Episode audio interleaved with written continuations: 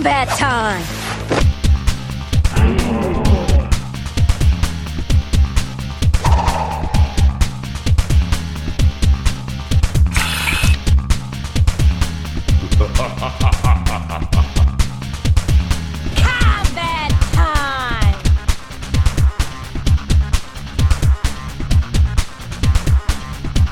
Hello and welcome to another episode of Combat Time.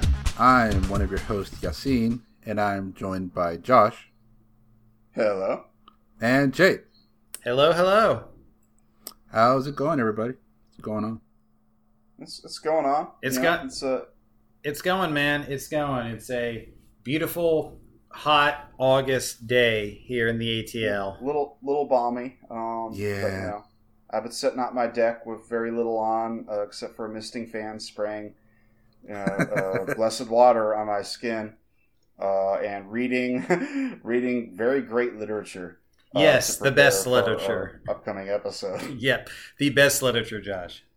It really is. It's not only that; it's a tale of our time, but expanded because it takes the the essence of Mortal Kombat and it adds so much depth and layers to it. Uh, and in case you're wondering what the hell we're talking about, Right. uh, we're talking about the, the the MK comics, or at least the first leg of them. Uh, this might be a multi-part uh, series where uh, we took a, take a look into uh, all the comic runs that have occurred uh, detailing Mortal Kombat, and we're going to start out with, of course, John Tobias's initial uh, prelude to the games, and then the first run of Malibu Comics uh, go Yeah, at well- the series. what we're gonna try, what we're trying to do is that we're trying to kind of uh, bunch everything together based on the game. So, like right now, we're gonna try to do as much of the comics that deal with MK1 as we can.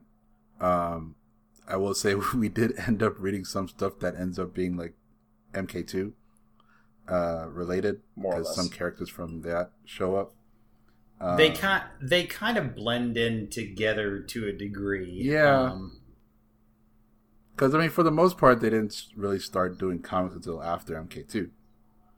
Yeah. So it kind of is just all one big story, uh, kind of.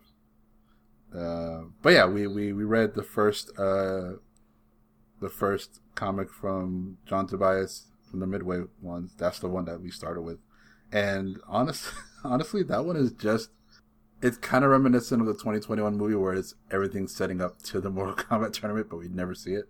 Yeah, the first one is definitely it may as well be an ad because it's John Tobias saying like, "Hey guys, there's this like game. It's called Mortal Kombat, and you're a person that read comics before you plays vi- before you play video games. Hey, you should totally play this game. It's called Mortal Kombat. It yeah. literally is an ad because it ends with uh, continue the adventures in the Mortal Kombat video game. Yeah, the entire thing is a delightful setup. Like it, it. You know what's kind of funny? Reading that particular one, it made me realize, oh, so this, so this whole setup is what the first mo- movie could have had in it, didn't have in it, and it makes me wonder if, like, the writers for the '95 movie actually read that John Tobias comic, at least if nothing else, as a reference in some way. Like, I, I, Well, I it's think that'll very be interesting how how reminiscent the movie is of this comic with like the the initial setup of all the fighters uh, assembled on the boat.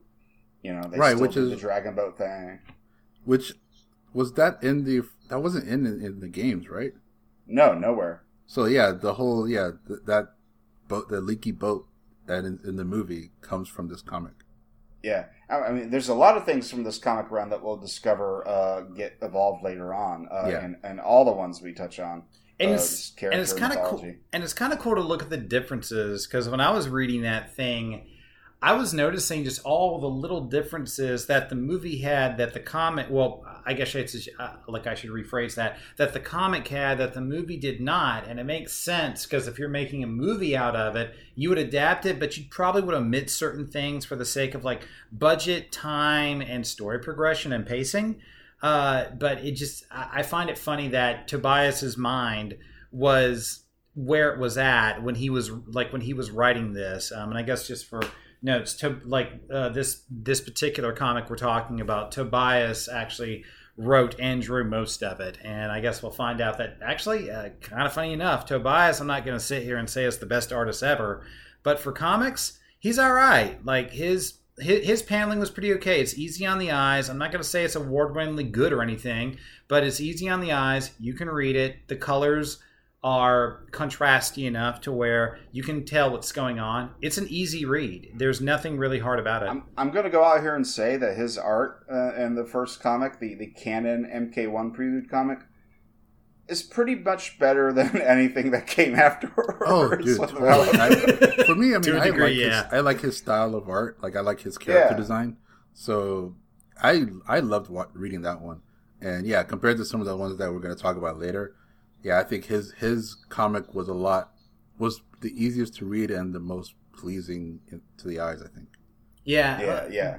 But admittedly, it sets the he sets the bar really, really low. Like he's like, okay, I'm going to write a short issue because by comic standards, that thing is a short issue. You can blow through it in probably less than ten minutes, um, just reading Yeah, it. let's see. I got Um, it right here. It's like fucking 18 pages. Yeah, which is that's low for an American comic. Um, but at the same time, you know, because he set the bar so low for himself, he still crossed it and he still made it with absolute success, in my opinion. So yeah, like I, I really don't have much criticisms for that first issue from my end, other than it knows what it is, it knows what it wants to be. Tobias drew it, so he knows what he wants everything to look like because he's one of the architects of Mortal Kombat. So yeah, I mean, there's not really. I would say he's probably the architect as far as He- like he pretty much yeah. like he came up with all the lore and you know the characters and stuff. Like I feel like that he is he is the heart He- behind Mortal Kombat. He's the guy in the ice cream suit that you meet when you get to the end of the Matrix. And it's like there are two doors. it's true. One will lead you into the 3D era of games. oh god. other. um, but still, like uh, fun differences of it. Uh, I, I do think it's kind of cool. Like it makes me sort of really appreciate the '95 movie even more than art, like us three already do, for a multitude of reasons. Because it, uh, you know, there's things there in this comic that are very clearly spelled out about how the original crew kind of like came together uh, for this tournament that made it into the 95 movie and then why they're portrayed the way that they are. And when I think about it, it just makes the movie just better because we know that Tobias's ideas and his idea of the lore really did have a positive influence on the first 95 movie. I actually just will, I, I will always think that's actually really cool because that shows that a creator and his ideas can translate into film, you know, if done, like if, adapt, if, if adapted correctly. Yeah, I think it's apparent that, that that when they were making the movie, that they looked to this comic and to like Tobias's notes for for inspiration. And there's stuff that didn't make it into the game that made it into the movie that was kind of like borrowed from the comics. Uh, Yeah. Correct me if I'm wrong. The whole like ten win ten tournaments in a row thing wasn't that mentioned in Blood and Thunder? Because now like a whole fucking like five days after reading it, I can't remember.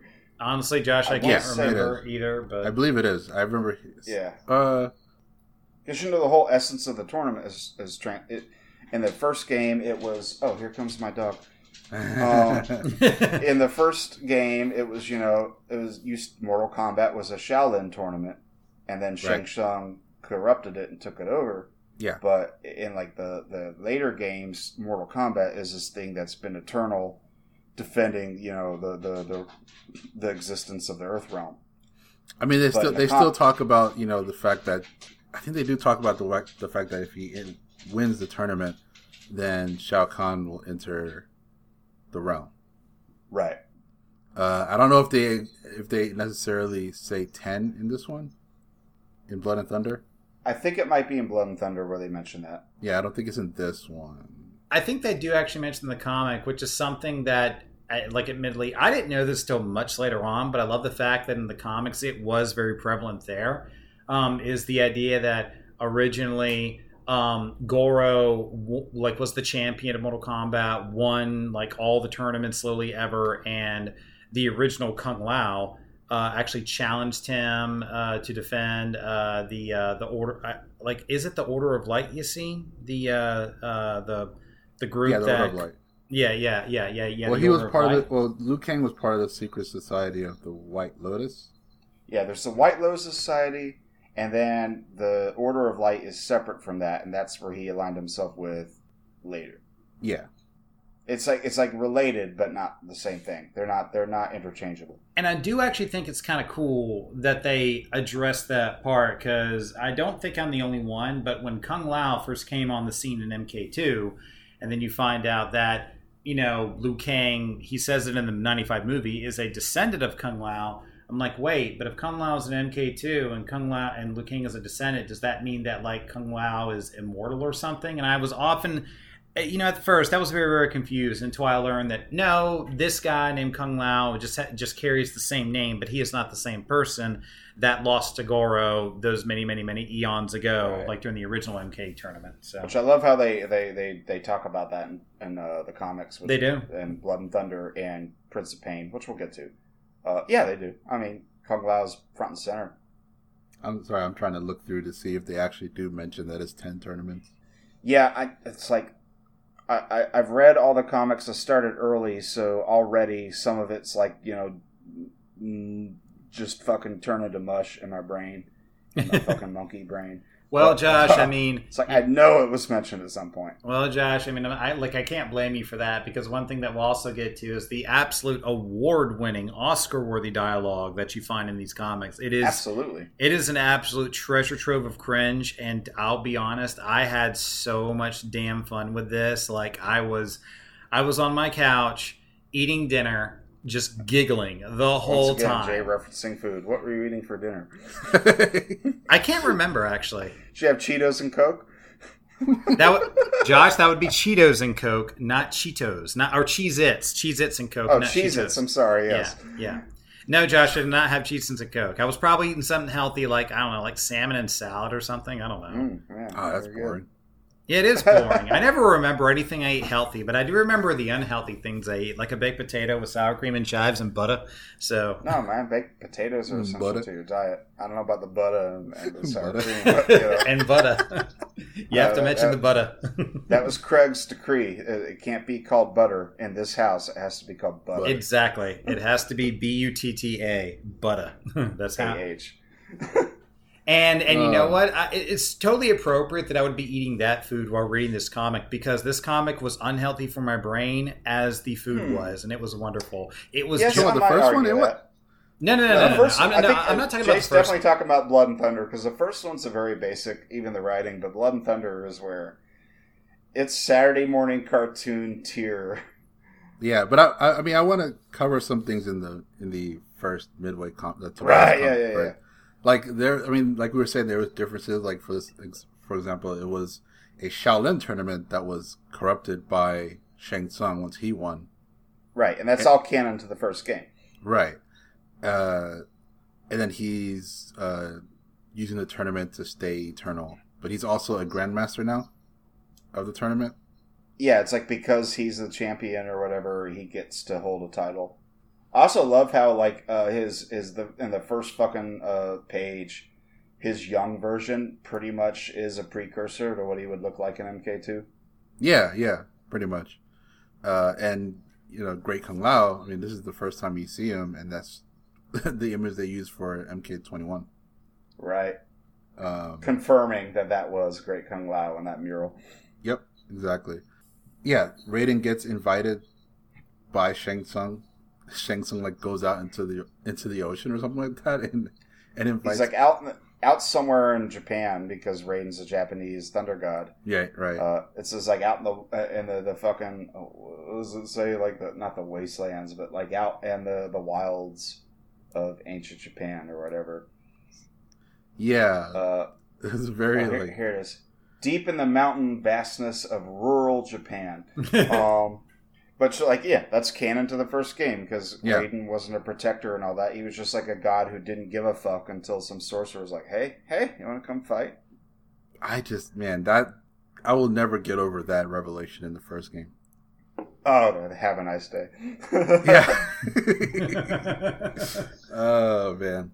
Um, I will say the thing that I love the most is that it goes from like, uh, you know, you do the history of you know the tournament with Shang Tsung and you know Great Kung Lao, and then you fast forward to today, and you know Liu Kang is asking for asking for permission to like go and represent the temple in the tournament. And then it cuts to Johnny Cage, and you know it's Johnny Cage's story of like you know wanting to prove himself, and uh, his agent and his secretary are telling him, "Don't go. There's no point. No one ever heard of this tournament. Why are you doing this?" And Johnny Cage is like, "No, I'm going to do this. This is my chance to shine." Um, and then it cuts, and it becomes an '80s action movie with Kano running away from the law. Yeah. Honestly, I, I I kind of love that because it basically takes the same like it really is fascinating to like look at that comic and then compare it to the 95 movie because a lot of it was adapted but you know at the same time different because I mean what like Johnny Cage like even when he's about to get on the leaky boat his I guess his secretary and his agent are like begging him not to go on Yeah. the dang thing they're practically just begging him not to do it and he's like nah man sure He's got like, a movie that he has to film like soon or something like that. yeah, yeah, yeah, soon or something like that. But he's like, nah, man, this is like th- this will only take like a little bit. But the way that in the '95 movie they make it a bit more, I guess, heavy because Johnny Cage is labeled a fraud from that newspaper clipping that you see like three times in the movie, and then his Sifu or his master even tells them like, hey, you should go to this tournament because you'll win the respect. Only to find out that Shang Tsung is like basically just Shang pulling his teeth, um, you know, Exactly. because he trans- he transformed into him. So I like the way that they kind of did it. But Sonya's man, that's that's just funny because like it's, you know, great because it, it keeps the urgency of like because in the comic they're chasing after him, then he kind of you know outmaneuvers them and then jumps from his b- bike onto the boat yeah, and just barely gets on and it's it kind of has a similar thing where they are like those two are the last ones to get on the boat as well in the movie Yeah, yeah. It, it's it's very. Uh, I'm pretty sure the movie took from this. oh it's like absolutely they Yeah. made it less action movie setup. It's just well, no, there was an action movie setup. The whole Hong Kong. Well, I mean, club here's the thing but like the 95 movie all it had to go off of were the two games and then the comics so of course they're Right. gonna and then you know i don't i don't even know how much like uh collaboration like tobias and ed boon and the rest of the team had in the movie I think they were advising. uh, Yeah. at the very at the very least. so yeah I, I i just that's probably my favorite part of the the whole thing just kano's kano in these books is ridiculous and i kind of love him in these books like Uh, yeah, he he's he's the best character. Like pretty much in in Raiden Kano, Blood and Thunder, um, and this one. Um, Yeah. I, he he's been my favorite character to watch because he's sort of like he's sort of basically a no nonsense dude who's just calling everybody on their bullshit, and it's just fun. It's just fun to watch a character do that when everybody's yeah in this high and mighty place of like I will rule the world or no you will not rule the world the you know the goodness of light in your heart will prevail through all and Kano's like shut up Kano has this his own religion. He has his own religion. His religion is I am I am corrupt. Yes Pretty much, I, will- yeah. I will betray everybody. And actually, I had some enlightenment with him because, like, I remember saying like his original concept was to be like half Japanese because of his name Kano. Uh, until like the movie came about, but it's like the the bio at the end of the Tobias comic pretty much states, no, he's American. He was born to an American woman who Mm-hmm. abandoned him, and he was raised in in in, Tok- in like I don't know No, Tokyo, Hong Japan. think. Hong, well, that's the thing. I think the bio at the end of the Tobias comic says Japan, but later on in like Raiden and Kano, it says he was like an orphan in Hong Kong. Let me look. Uh, yeah yeah yeah, which is the- interesting The Yeah, which is- wait, nope. oh go ahead. he- Uh, 'cause he has yeah, Japanese- Tokyo. Yeah, Tokyo. Yeah, Yeah. Tokyo, but they mention Hong Kong later, and that might just be a fuck up or something. Maybe, yeah. Or you know, maybe he's a you know very worldly guy. He like after Japan, he, he fucking hopped a you know convoy or something and ended up doing crime shit in Hong Kong. I don't know. which uh, you know that origin could work because obviously because of the movie they've retconned him to be Australian but I mean I mean, he could have been Australian to begin with. The, the point is, he's an orphan with no background, and he grew up in the East. yeah Crime Yep. underground shit. So it, it works. So yeah, one, I mean, in that the rest of the comic is basically, um, they get on the boat. There's like clashes between people. Sub Zero's like creepily looking over on top, like o- over everybody while He, they he's fight. yeah, he's Just being a stalking everybody. ninja. He's stalking everybody while like stroking his beard he doesn't have. Like he's just observing everything. Yeah, but then he Um, gets ambushed by Scorpion. Is Yeah, he You will die. And it's like a huge flaming skull in the back. Like holy crap! Oh! yeah, it's like the way they draw Scorpion's face. They love showing it like it's some jump scare move. It's just like, oh god, it's a, it's Scorpion. He took his mask off, and there's a skull there. Oh no.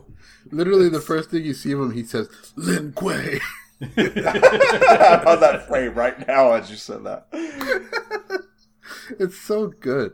Yeah. Um, And then of course, yeah. like, and and of course, like you know, once Kano gets on the boat or whatever, they recognize Johnny Cage. They're like, "Oh, hey, it's Johnny Cage." I love that part. Yeah, and Johnny Cage's like, "Oh, do you want an autograph?" And then one thing leads to another, and they end up fighting on the damn boat. But I will say that it made me so happy because Johnny Cage actually does a legit shadow kick on like on someone in that comic, and I'm like, where was this in the movie? We get like a jump kick in the '95 movie. I wanted like a real shadow kick, which Yeah, this whole got. scene in the movie would have been cool with like Johnny Cage getting it in with Kano and Liu Kang coming to help him, and there's just like they stage another fight scene, just an early fight scene. Yeah, but instead we like, get yeah. like Shadow kick, yeah. But instead, we get like an obvious, like you know, set with like with fog machines where Raiden talks about it's not about death but life, and But I mean, that's like such a fucking you know that's religiously important to me.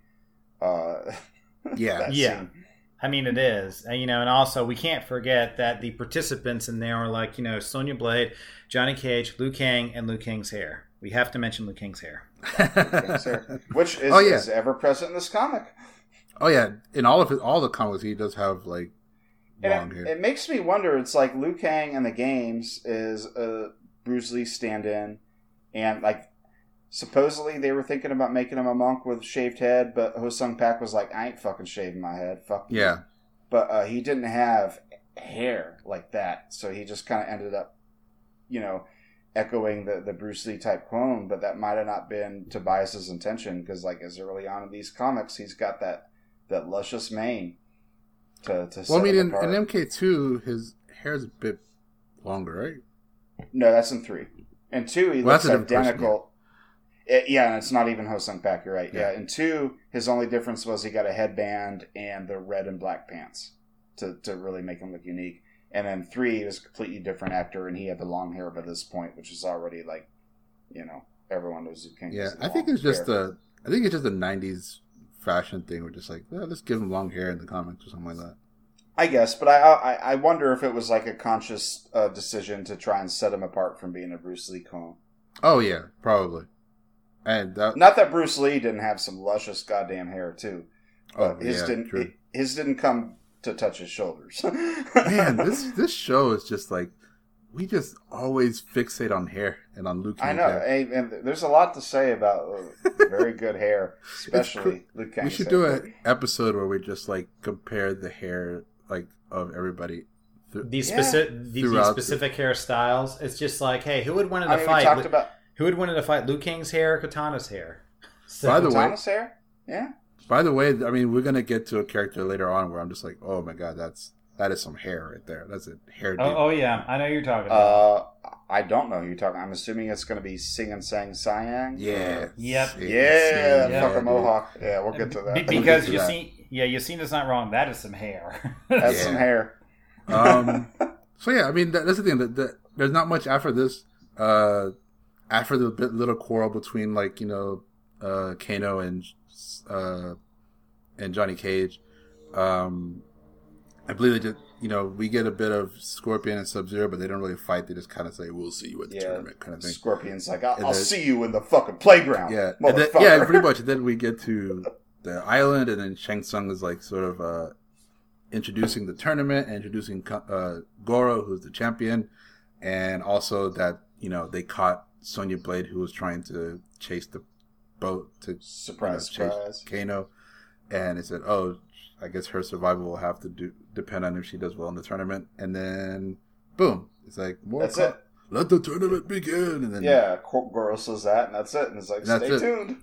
And Yeah. one Stay thi- tuned, kids. and one thing was kind of cool is that like uh, To like, be uh, continued at an arcade near you. Is what Yeah, Yes, to be continued at an arcade near you. But except that, like um, in the comic, Sonya actually arrived with not just herself. It's not like it was just her that you know that got on that boat. Apparently, some of her like colleagues or special forces Well, people. that's in the that's in the Blood and Thunder. That's in the Malibu. No, I mean comic. no, Yes. they're here too, but they're just not. They're not. uh, They don't have any real Uh, character. okay. But I mean, Yeah. you do see them also hang like you know tied up. That oh, wait, Th- I'm they looking speci- they specifically though say that like Sonya Blade is going to have to fight in the tournament to save the lives of her fellow special forces people. Um, so it's almost like they kind Yeah. of retco- Yeah, like basically she's not games and she, she's not only like going after Kano, she's actually fighting to save the lives of some people that have been captured too. So that's like another element that in the movie. Um, they completely took out because in the movie she's just after Kano and that's it. But in this Yeah, she's one, the mean, one that at- runs. At the- yeah. At, at the end of the day, she's not concerned about the tournament. She just wants Kano, and she gets pulled in. And this is a way to like literally force her into it. Like, no, you got to fight. Pretty much, yeah. So yeah, that's it for the at least for MK one from as Yeah. far as like the yeah, midway And- Tobias run comic. yeah, which was quite and, like, enjoyable. uh, yeah, it was. It was enjoyable. It's it's it's exactly what it intended to be. It was made to be an ad, and an ad it was. And honestly, the like I feel like the bar was set kind of low for this one, but at the same time, it still crossed the bar and it did everything it was intended to do. So I've got zero problems with this thing. Yeah. I will say, reading this and then because a majority of this I did read as a kid. Uh, I read issue three of Blood and Thunder as a kid. I've never seen John Tobias's comics, uh, and then I read issue one of both uh, Goro Prince of Pain and Kano and Raiden. Uh, but uh, catching up all on all of them for the podcast, the initial stage was a little bit trying because it was like I read the Tobias comic and then what we're about to talk about, uh, Blood and Thunder issue zero, and then Blood and Thunder issue one, which basically are all three their setup, and they, they, they there's so much overlap between Blood and Thunder issue zero and Well, Tobias's comic. It's like yeah, the same Blood shit. and Thunder issue zero is basically a redoing of Tobias's comic. Yeah, yeah, it yeah, really is. Like it beat for beat, it's almost the same thing. There's only a few differences. Like for example, they introduce uh, one of Sonya Blade's partners has a metal arm, and he's Lance. actually kind of a character for a little bit in the Which in is the, curious. In, in the, yeah, It's curious because apparently there's a character later on in Battle Wave 2 that also has a metal arm. And it's just like these are both things that predict Matt Jax getting metal arms before that was ever thought Is- of. Is one of them because I know he has a left. His left arm. arm is, is metal and it also is bendy, stretchy. Yeah. Uh, I think he's lame. oh no, he's he's he's yeah. I remember him being mentioned like in my childhood. All I had was issue three, so I had a mention of him What's in his a flashback. name? Like Lance or something like that. Lance, Lance. Uh, I prefer the, the the the cartoon, uh, the Defenders of the Realm. They call him Wexler, and he's not superhuman. He's just a normal dude, and he just gets blown up in a bomb, and that's just a cooler name to me.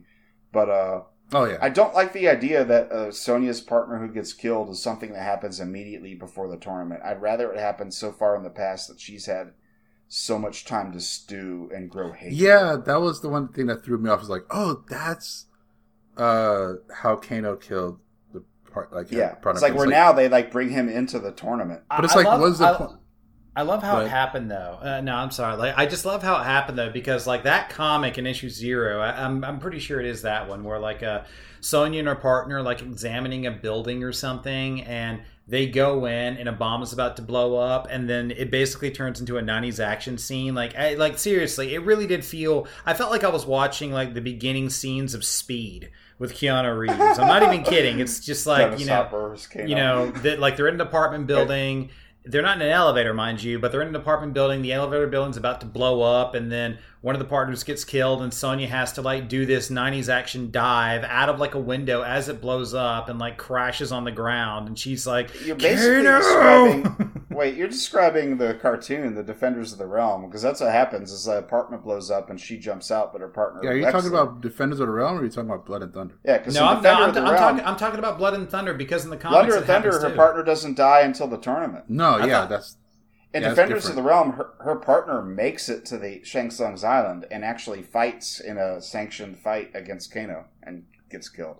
Well, now, you- well, now you got me wanting to like look all this up now because I know I saw it. There was like a beginning scene, like where Sonya. That's Par- that's the cartoon. That's what you're thinking of. And no, cartoon, it, uh, it, like it's in the comic too, man. Like there's, there's, No, it's, it's not exact. Maybe the there's a scene like that in the but- comic, but no one dies. Yeah, okay, so maybe no one dies, so maybe that's what I'm missing. But there is a scene in the comic, and I believe it is in Blood and Thunder issue zero because it's all set up about how this came I, to be. I got it right up here, and it shows her and Lance, and Kano's on a motorcycle, and they're chasing him, and then it's Well, that's issue one. Issue I'm, I'm one looking at is, zero. is, a, is this is very confusing.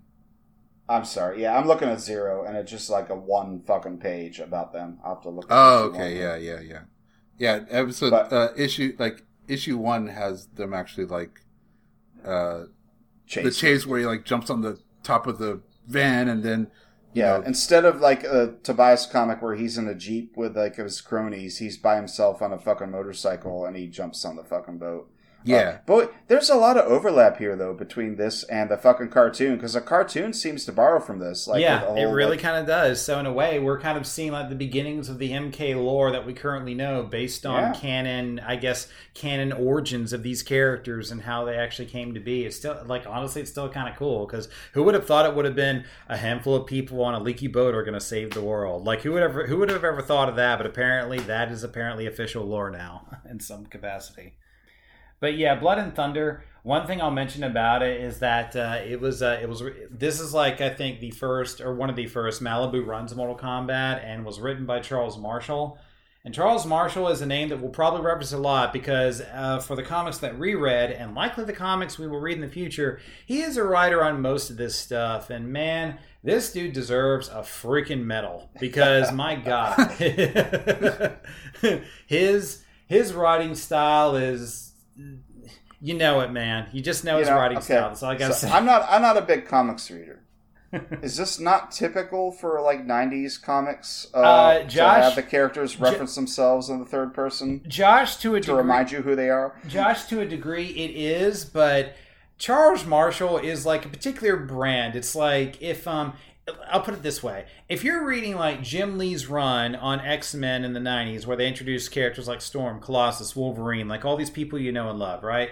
The the dialogue I'm not going to sit here and say is award winning, but it, it's not as heavy handed first person as this is. This is so like they're not going to be like you are about to receive a beating, a beating from Colossus. Exactly. It's not that bad. and maybe like maybe like one character will say that once in a blue moon, but Charles Marshall is like, "Hey, what if everybody was like this? Like I everyone." think it's almost like a marketing thing. Like they want to remind you Yeah. who this is. they have But it's like, like, almost every issue though. That's the thing. yeah, it is. It is almost, every it issue. literally is every issue. Every issue they talk about they they, they reference Raiden as the uh, Storm Warrior, which I think I is a am the cool Storm name. Warrior. but he, they introduce him in every issue with like a huge splash page of him levitating with lightning everywhere, pointing at the camera and saying, you know, you have uh, you have coming." crossed my path once too many times. Da, da, da, da, da. It's like, man, I gotta admit, Raiden in Blood and Thunder, he's fucking fierce looking. He's so he good. is he. Yeah, I, I love how they made him fearful looking. There's no other Raiden that compares to that. And then later in in, in Caden, Caden. Caden, Caden and Jano, um, uh, he, he he looks a little bit more Rob Liefeld buff, uh, but very regal. It's like, Everybody I love- does. We'll, we'll, dude, I Um, cannot wait to talk does. about that comic.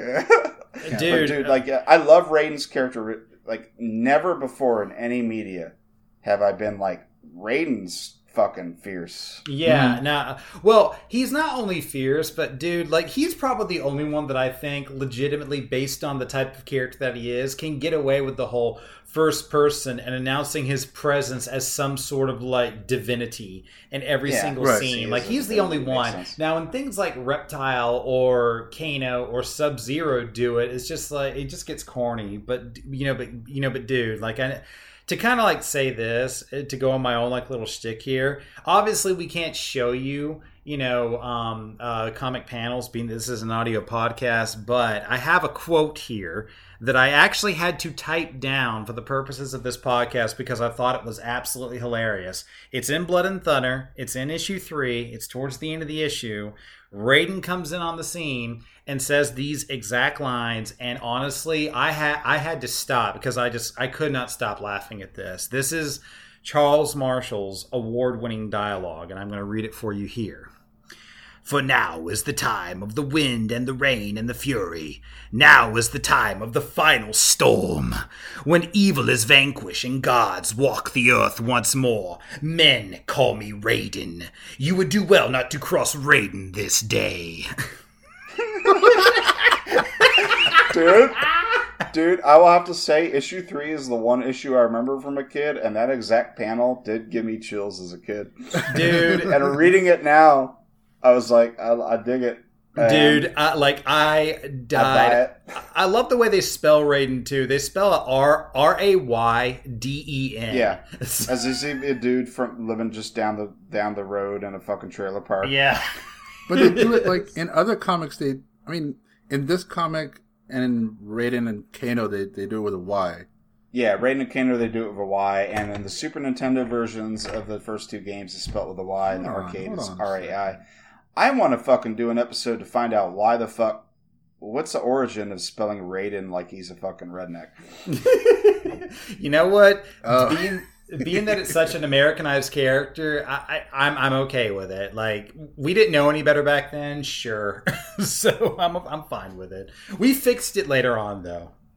I- But man, yeah. that like and in in the way Raiden announces himself, like I just read, this is in like all the comics. It's in Blood and Thunder. It's in Raiden Kano. It's in Pr- Gore, Prince of Pain. It's in everything. It Like- has to be in Raiden and Kano, like, and and we'll get to that too. I like the way Raiden's portrayed in that one because he's Yeah. a little different than in Blood and Thunder. In Blood and Thunder, I'm in I am in awe of him. He is a he is someone to be feared. And that, that whole bit you read where I, I am bowing down because I'm like, yes, that is all legit. Josh- Raiden is a bringer of thunder. Fucking oh, I fear. Josh, I think Raiden is in awe of himself throughout these comic issues because he, because like this dude, like he he's coming with a dream and a presence, and he's going to let you know what that dream and presence is. Like that's just who Raiden is. Like Imagine if we actually talked like that in real life. And Oh, in the God, it would be like, wonderful. It's the If I'm, third like, in a person. bar- it's the third person that throws me off because not only Raiden does that, but Shang Tsung does that too. Everybody Goro. does it. And Goro Everybody does it as well. Well, maybe Um, Johnny The Cage humans doesn't, don't but though. The humans, well, the ninjas do. Sub Zero definitely does it. Reptile does it. Oh, it's Scorpion definitely does it. I don't Re- know. Re- yeah, Reptile Scorpion at probably least- does it. Reptile he stands out because he has the s and has you know there's like a whole bunch of S's That's and so- That was H's and annoying to read. A's. That It, it was annoying to read, but they're trying. But. I, but I would, I still respect it because they're trying to like sort of say that he's an actual reptile. He's a snake. Hey guys, he, he, he- he's a reptile. Get it? um, I like the, yeah. I like that Kano called him a, a belly, belly walker or something like that. Yeah, belly walker. Yeah. yeah. he did. Belly He did crawler. call Yeah, belly crawler. I seem to remember Baraka using that as an insult somewhere later in the comic line, but uh, Kano using it definitely appropriate. Imagine Yeah. though, like if we did like talk on the third person like that in real life, like if I were at my usual bar and like somebody is like trying to jip the waitress and stuff like that, and I like sit aside like, hey, you better pay her or you'll face the wrath, face the wrath of Josh. Now, Josh, you have to say it better. You have to say, "Or you'll face the wrath of you. You'll face the wrath of JBB. You boo." JBB, you boo. and he's coming for you. It's just like, oh god. Nobody knows what that means. That's no one knows what that esoteric. means, but that's okay. We all, the the three of us do, No and it's still know. funny. Yeah, it, it's still funny though. I don't care. It's still it's still funny. eventually. oh man. Um. So yeah, going. I mean, going through the this comic, like we do get introduced to a few characters. We get introduced to was it Sing and Sang? yeah, is that is that you pronounce their names? Sing and No, I Sang. don't. I don't know. Hold on. How else could you pronounce them? It's it's very simple. Sing and sang. What I'm unclear of is how to pronounce their combination. As I a think kid, it's Siang. siang is how I pronounce it. As a kid, Is that my like stupid brain is that like a sang. combination? Is that like a combination of yin and yang, but yin and yang Yeah. are one word with an S? Yeah, that's Sang? basically it. Like I that don't would think be I don't think they were being as creative. no. that uh, that's that's my thought process because I I feel like that these people who wrote this comic and I'm very much blaming Charles Marshall for this. I think he I don't know if he's trying to be if he thinks he's just so clever that he's making this up or he's like whatever dude I'm just going to make up some like I don't know some some childhood book bullshit and then just put it in It's- the dang book because it's I'm definitely inspired by Yin and Yang. Uh, and I, I I encountered them only having read issue three as a kid and being like, "Who the fuck are these?" Uh, Yeah. And now reading it now, I get like a little bit more introduction to them, but it's still stupid. It's like well, the fact I mean, he- it is an interesting wrinkle because they were the original chosen ones to represent the Order right? Yeah, and it holds with Liu Kang's story in the movie where he's like not really uh, revered and stuff like that. He's the outcast. He's a black. Well, the thing is, like in the in the in the movie, he didn't want to be. Like he, Right. he he got he got fed up with being fed like fed with the this all this like stories. yeah, he thought stuff. it was all nonsense. Until yeah. Whereas in this killed. one, he's desperate to prove himself. that's a good point. That's a difference. Yeah. Wait, So he wants also- to he wants to go to also prove himself to be a representative of the Order of Light. But his elders are saying like, "You're not as good as these two dudes.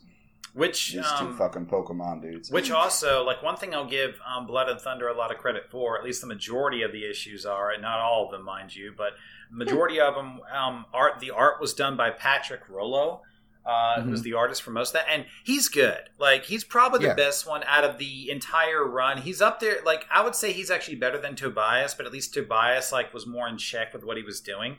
But this right here it's clear. Like Goro looks cool. The characters' faces from issues um, one through six actually look ve- like fairly distinct. They're easy to read. No one has like you know like three thousand facial muscle bumps on their Oh my forehead. God. Uh, There's so many muscles. You know what? We'll get to yeah, it. Yeah, yeah, yeah, yeah, yeah, yeah. We'll get to it, but also like because the art style is very simple, the color design really pops um, as Yeah. well. They actually make good use of lighting.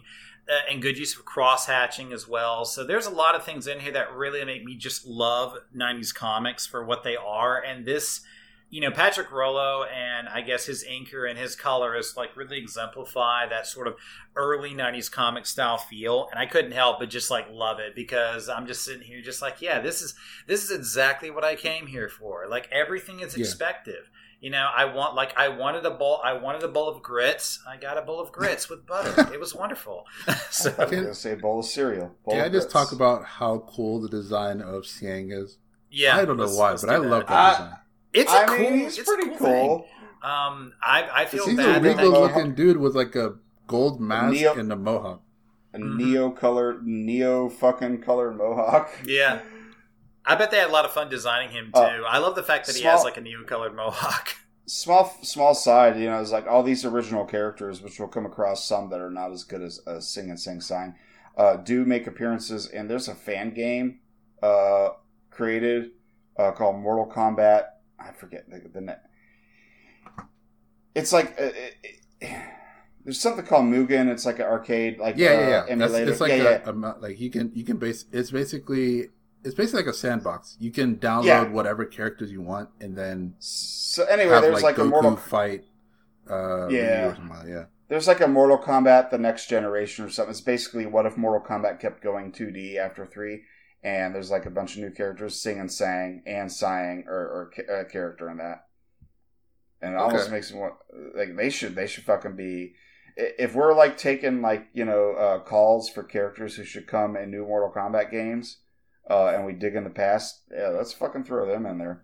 Dude, I I would I I want They them to be in the in twelve, like with the Yeah. you know Oh yeah, they they would totally well, they wouldn't totally action. fit in there because they're not like you know, because in the current timeline they're they're present day. They're not like immortal or yeah, make them like ancient. Who cares?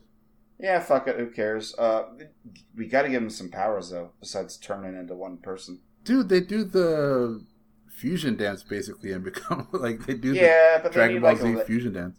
like a Mecha Godzilla fuchsia colored laser beam or something like that. Yeah. I don't know. they would totally do that. But Wonder they were pretty Twins cool. activate. Or What was it? The I really feel like they do more Wonder Twins activate more than anything.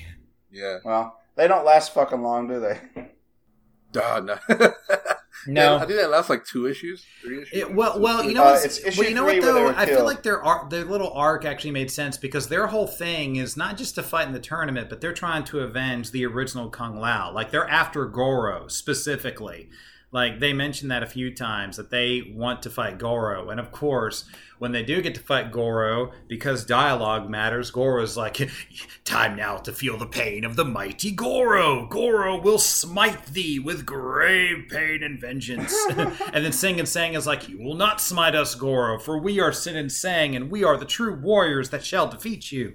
It just, it's award-winning dialogue across the board, y'all. I, I love the. Uh, this is the issue I read as a kid, and the one thing that sticks out is Goro being like, "Ha ha ha! This is a first even for Goro to Yeah. Kill one man to leave two corpses." I love Oh, how they always. I love how they always refer to Goro as not just Goro, but Mighty Goro. Like even Mighty Goro. yeah, even Dude. like like like Sonya refers to Goro as Mighty Goro at one point. So does Shang Tsung. So does Sub Zero. So Tsung does does. so does Reptile. And I'm just like, why are you guys calling him Mighty? He's like he's, he's a fucking prince of. Oh, there's something fucking interesting. They reference uh, a realm that Goro is in charge of that's never uttered in the games or movies ever since.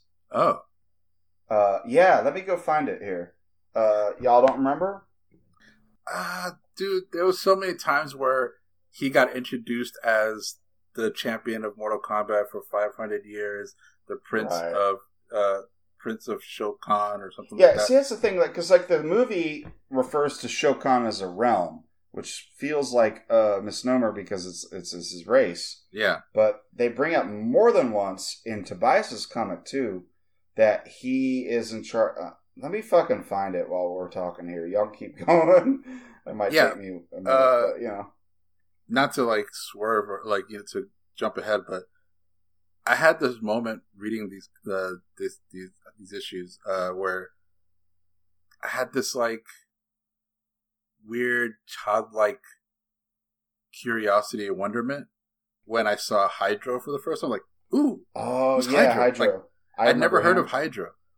I'd never seen him, and when he like he gets first like he's talking with Sub Zero, and I'm like, ooh, another Lin Kuei. But that now look at like, ooh, this costume's like pretty cool because like I mean he has like sleeves, It's, but it's also the has same like fucking costume as Sub Zero, it's not It isn't it?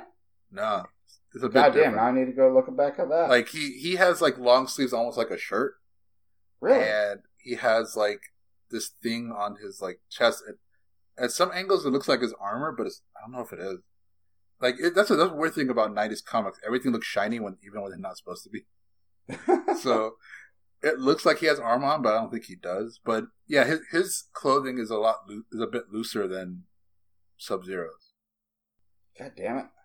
Because Hydro is an interesting thing because it's like, is he supposed to be Kuai Liang? Apparently See, he's not. I never, I never actually got that. I thought that was still Sub Zero, but he actually he announces his move. Like instead of freeze, he says he has- Hydro he like has all rain the time. powers. Yeah, he has water powers. Yeah, he has, like, he does. water but it's a different person. Yeah, like he has water powers. He doesn't have he doesn't have ice powers, which is funny when like I think he fights uh Johnny Cage and uh Liu Kang at one point, and he just like shoots water at at at uh at Liu Kang, and I was like, well, that's just kind of like getting shot with like a squirt gun, right? Yeah, it, like it, it makes me wonder. It's like, dude, How about a fire hose? yeah, I- Maybe a it- fire it- was okay. It's like like like whenever I look at Hydra now, I'm like, dude, are you like are, are you like the Dan Hibiki of the Lin Kuei? Like you just failed at freezing things. Like you got the you got the moisture part down, but you just failed at ice. Like, bruh, like what are you even doing? Oh shit! You're right. He does have sleeves. They go Yeah. down to his elbow. Yeah, Interesting. But it's yeah, like I remember like I said, issue three is the one Blood and Thunder issue I had as a kid, and I remember Hydro, and I just automatically assumed, oh, that's a younger Sub Zero. But apparently that's not what they were thinking because he gets defeated by Scorpion, and we never see him again. Yeah, we literally never see him again at all. Which also, like the way that again, like the way that they do Scorpion's like face, like when he takes off his mask, at least by Patrick Rollo, mind you, it actually looks really cool. It's actually legit scary. It, it has like strong Ghost Rider vibes to it, and it's actually a lot Oh, of fun. yeah. Well, Scorpion is partially inspired by Ghost Rider, but But it's Um, um, but it's cool. But man, I I think I think the time now, guys, we have to address it. I think it's like issue five of Blood and Thunder. That's when the art changes, and we get we get this artist that unfortunately does a lot of art in the in the coming stories that we're going to talk about, and that is, and that right there, um, I'm The going to pronounce. The, yeah, and that right there is good. It, like the actual artist name, and forgive me, I'm going to pronounce it wrong, but the guy's name is Kiki uh, Kimo-chan, I believe his name is, or something like that. Uh, I see. I see. Uh, Kiki Chansamone. And Chan Simone. Yeah, I figured I I mean, I don't know. If, I don't know. name I don't. I don't.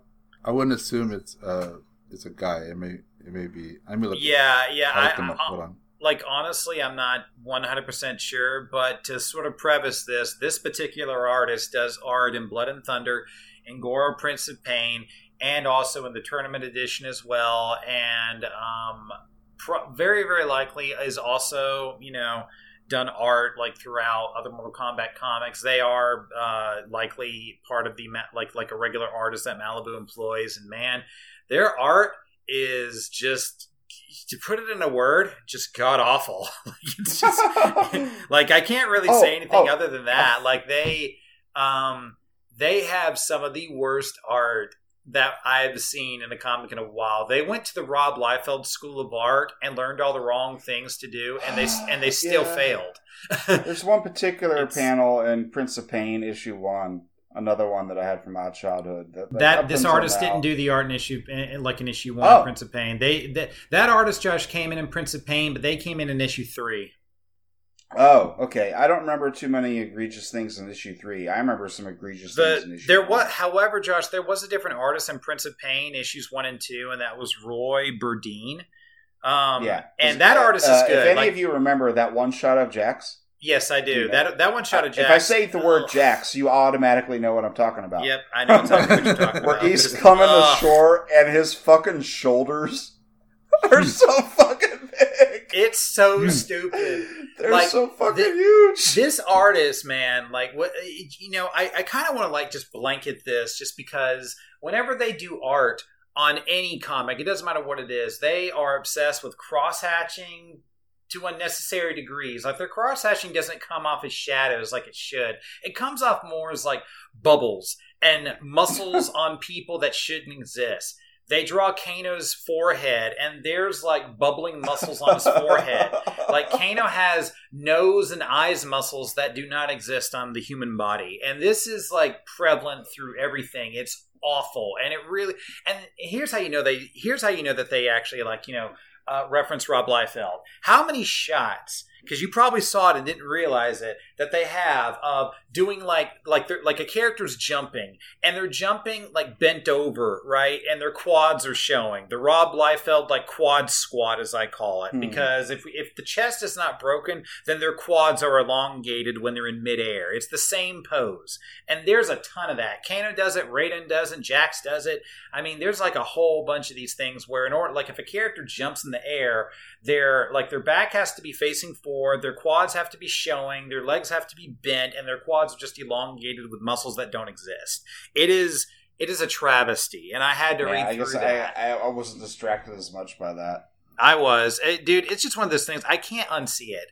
Like, there's just no way I can unsee it. And oh my god, that shot of Jax, Josh, that you're talking about. That, that's just- the only one that distracted me because I'm like, so that's that's not a human. No, it's not. It's not a human. It- like- It's a like- like- mountain. It's a like it's a brown blob. Like that's what it is. it's not a human at all. Um, and it's so sad because like Charles Marshall is writing the dialogue, so everything is of course third person references. You know, like hey, I'm Jax, and I will, and I'm going to find out who kidnapped Sonya Blade, and Jax will bring the pain. It's just like you have that with this bad art like on top of it. Oh god, it's so terrible. It's so terrible. But he come he luckily he only does one issue.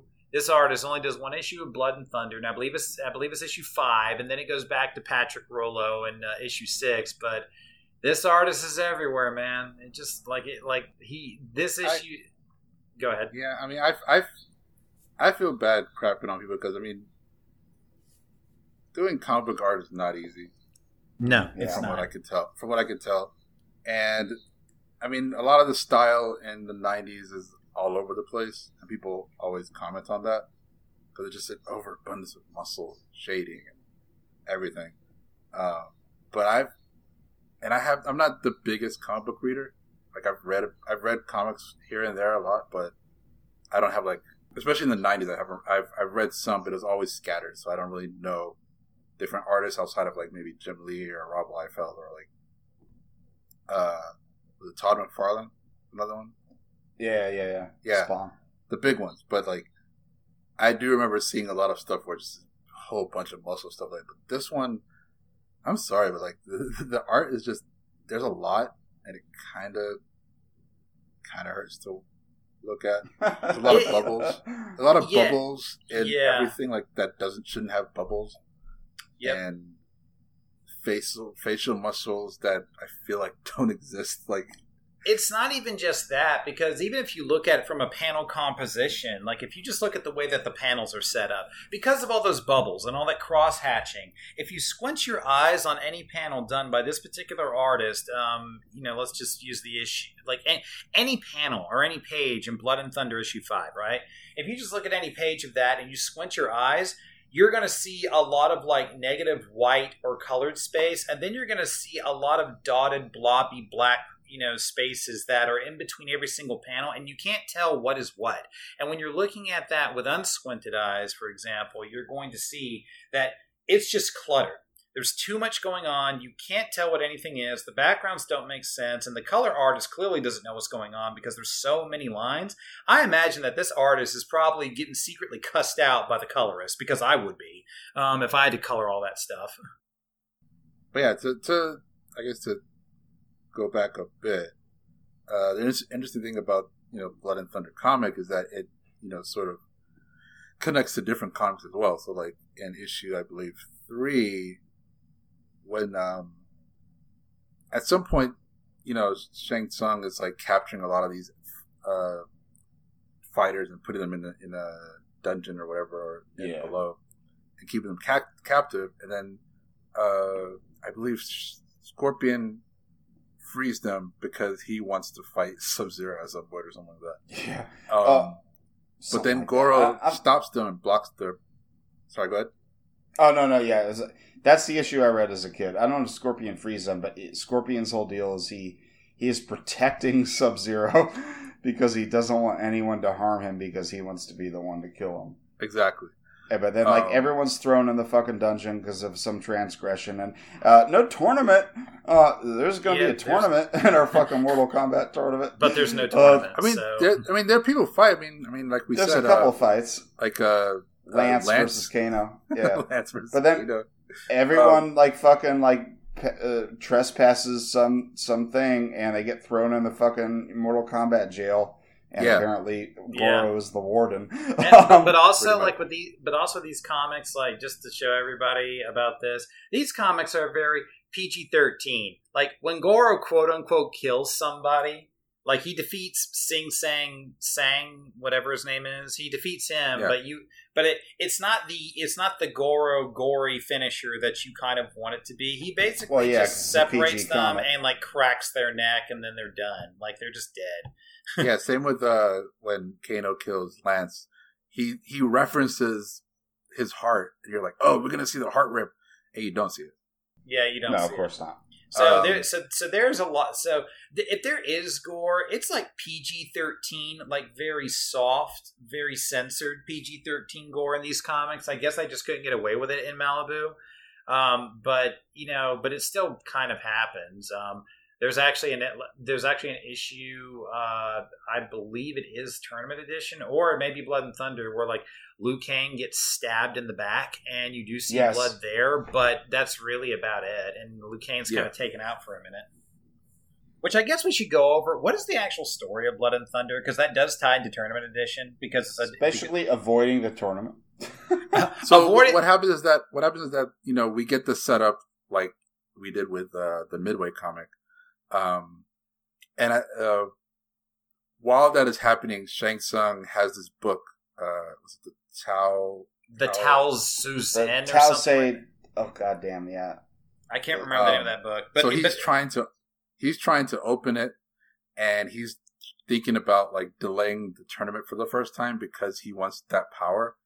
Um, so while that is happening, you have uh, the expected clashes that you have, um, and But- but also at the same time, it's totally the MacGuffin of this storyline, and it has, in order to quote unquote open the book and gain its power, because this is a MacGuffin, you have to solve riddles. Um, in order to unlock each page, so the riddles are basically the Infinity Stones, and the book is the Infinity Gauntlet. And then when wow, you that's a good comparison. and when you actually Yeah. unlock it all, you become Thanos and get the power, so you can do a snap and just wipe everybody off the face of the earth or whatever. It's so stupid because basically, like, we're getting ready to do Mortal Kombat 1. Oh, no, we're going to make everybody go on a MacGuffin hunt to solve riddles. pretty much. Sub and Sub Zero. I will say there there are the interesting like character moments, like the fact that Sub Zero is so terrified of Scorpion, Yeah, that's fun Was to watch. interesting? Actually, and seeing him seeing him have to like face his fear and come to terms with the fact that this spirit is just gonna haunt me for the rest of my life. I might as well like uh get over this fear. And then Scorpion is like, "You may have conquered your fear, but you'll never conquer me." And then he's like, but it, he, he also talks about how Scorpion. I'm just gonna wait until you become you solidify, and then I'm gonna freeze you and break you.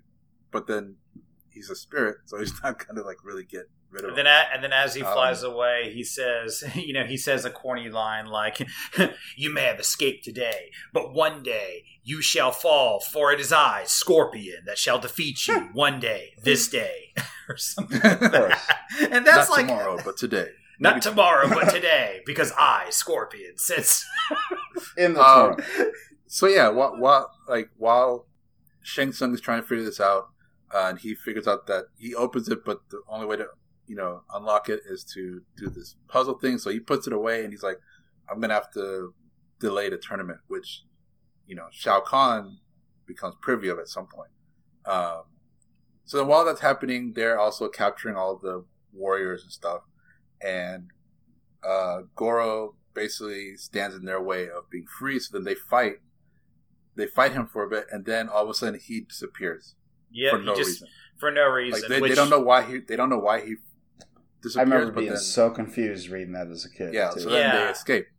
Yeah, And w- w- which of course leads into Goro, Prince of Pain, where they explain why he disappeared. And honestly, it's so stupid, but it's wonderful at the same time.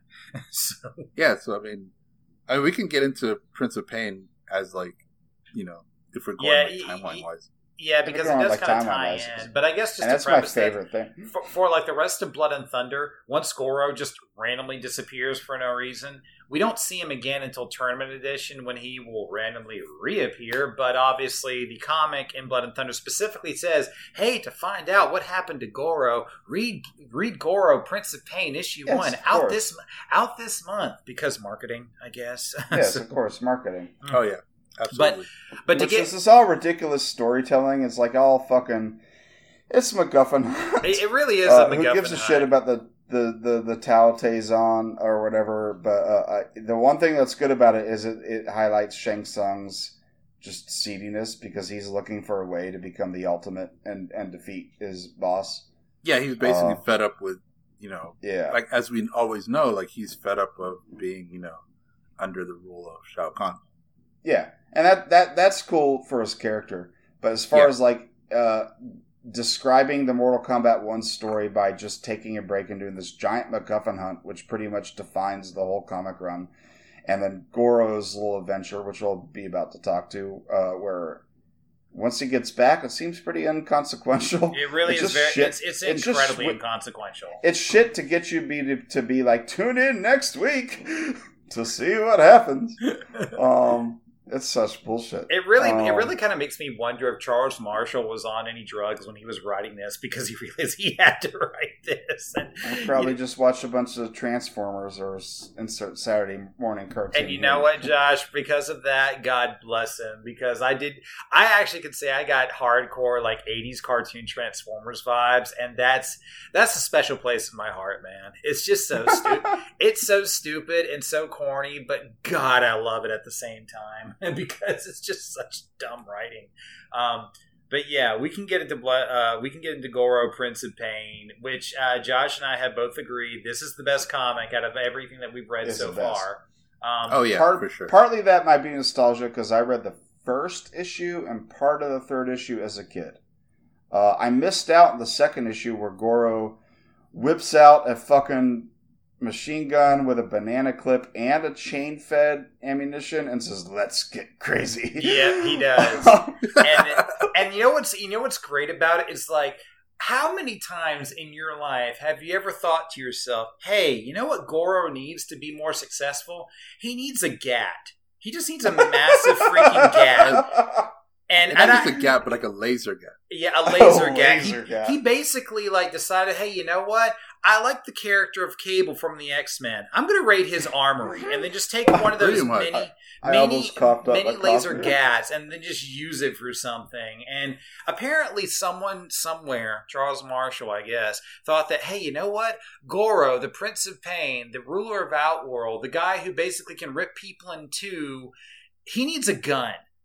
Be- like he just needs a gun. yeah. So- So the, the the basic story of uh, Prince of Pain is that we pick up from where we left off with uh, Blood and Thunder, where he gets teleported. He gets teleported to Earth. Apparently, no, yeah, yeah, to Earth, a, a, an, an unspecified American city. right? And he he gets confronted by the cops, but he just like demolishes. And You might as well Um, attempt to stop. and he says specifically, Who, "Whoever transported Goro here shall pay, but they shall pay most dearly." Just like Yes. why would Goro say that? Uh, I remember being tickled by this as a kid because this is the issue I read. Just Goro being whisked away to, to what I'm used to, to, to modern day America. And fun stuff. I love Yeah. the villain, which will be come to meet Zagat or Zagat. I prefer to call him Zagat. I prefer to call him Sagat who as well. the- who we find out is the uh, god of chaos, and he has Yep. a brother, which is the god of order.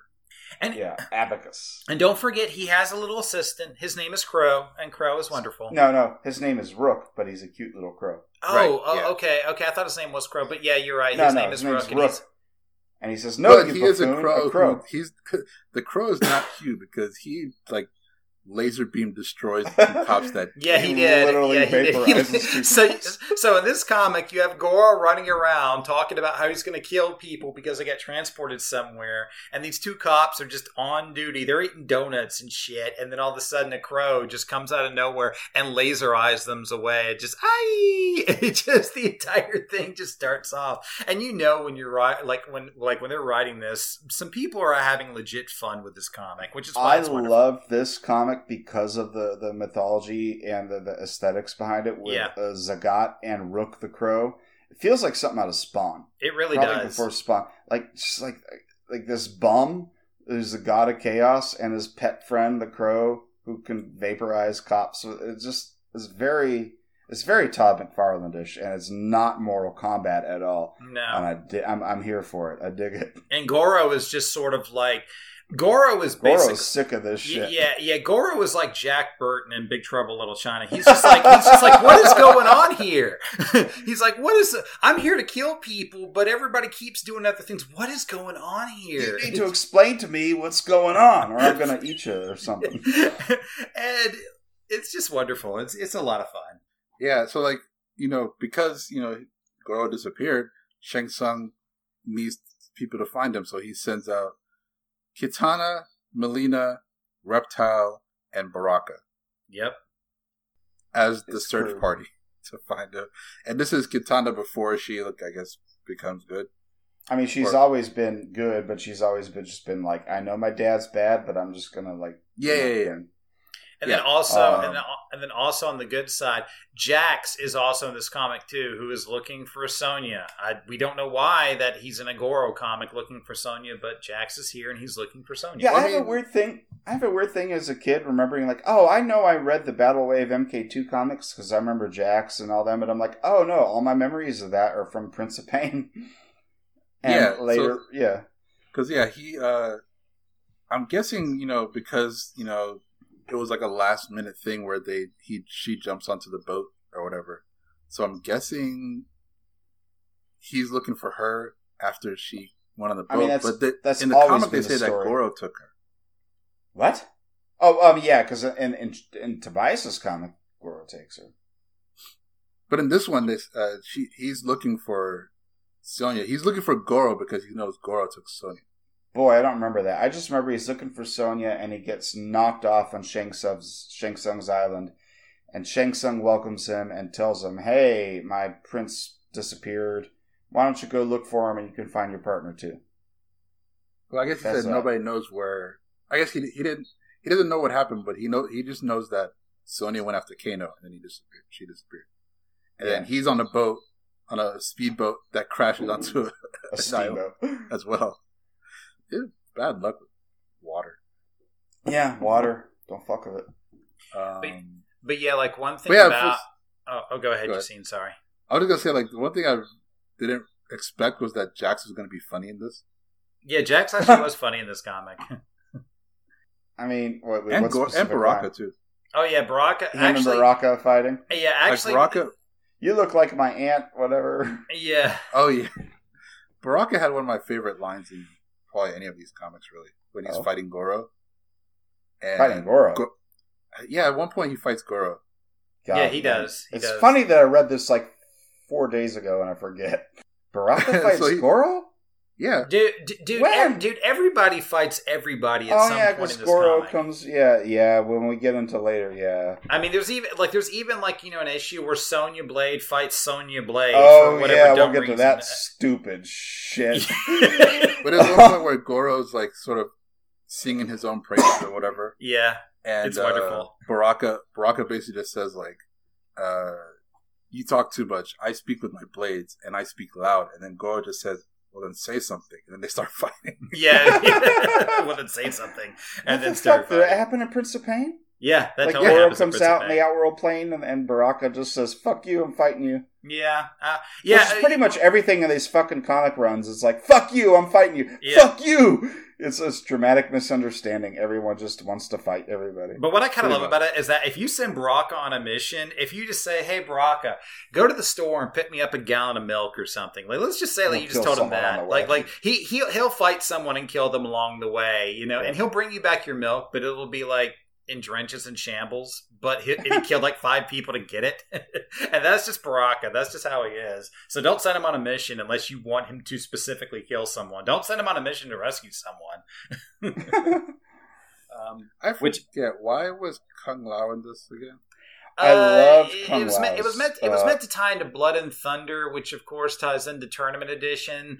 It, like, Right. like But Like, like, Kung Lao's thing this- here is that this is like a precursor to how he was evolved in the games. Is where like he Liu Kang doesn't know about him.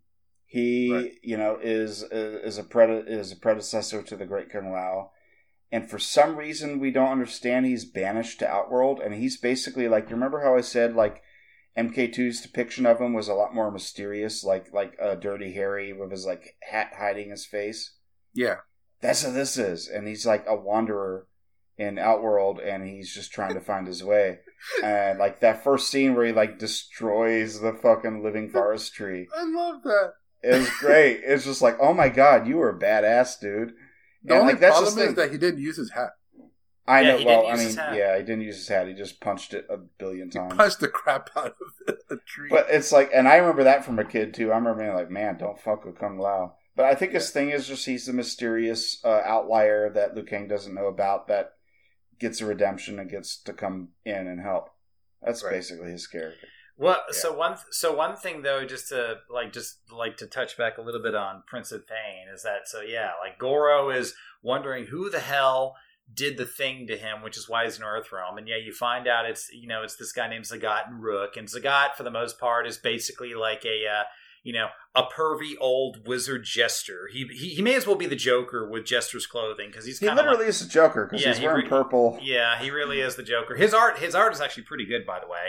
Um, Yeah, I love his art. Yeah, I think I drew him as a kid. Yeah, yeah. The artist in uh, the artist in that um, um, in that comic, i at least for the first two issues, is different. It's not Patrick Rolo, but it's Roy Burdine, um, who did actually who did do a good job at least for the first two issues. Dude, I think I'd reread Prince of Pain after this podcast because that's the one that captivated my imagination as a kid. It's I mean I mean like dude like it's um it's like it's like a whole lot of fun. But I like the motivation behind it because Goro's just sitting here like, why did you do this to me?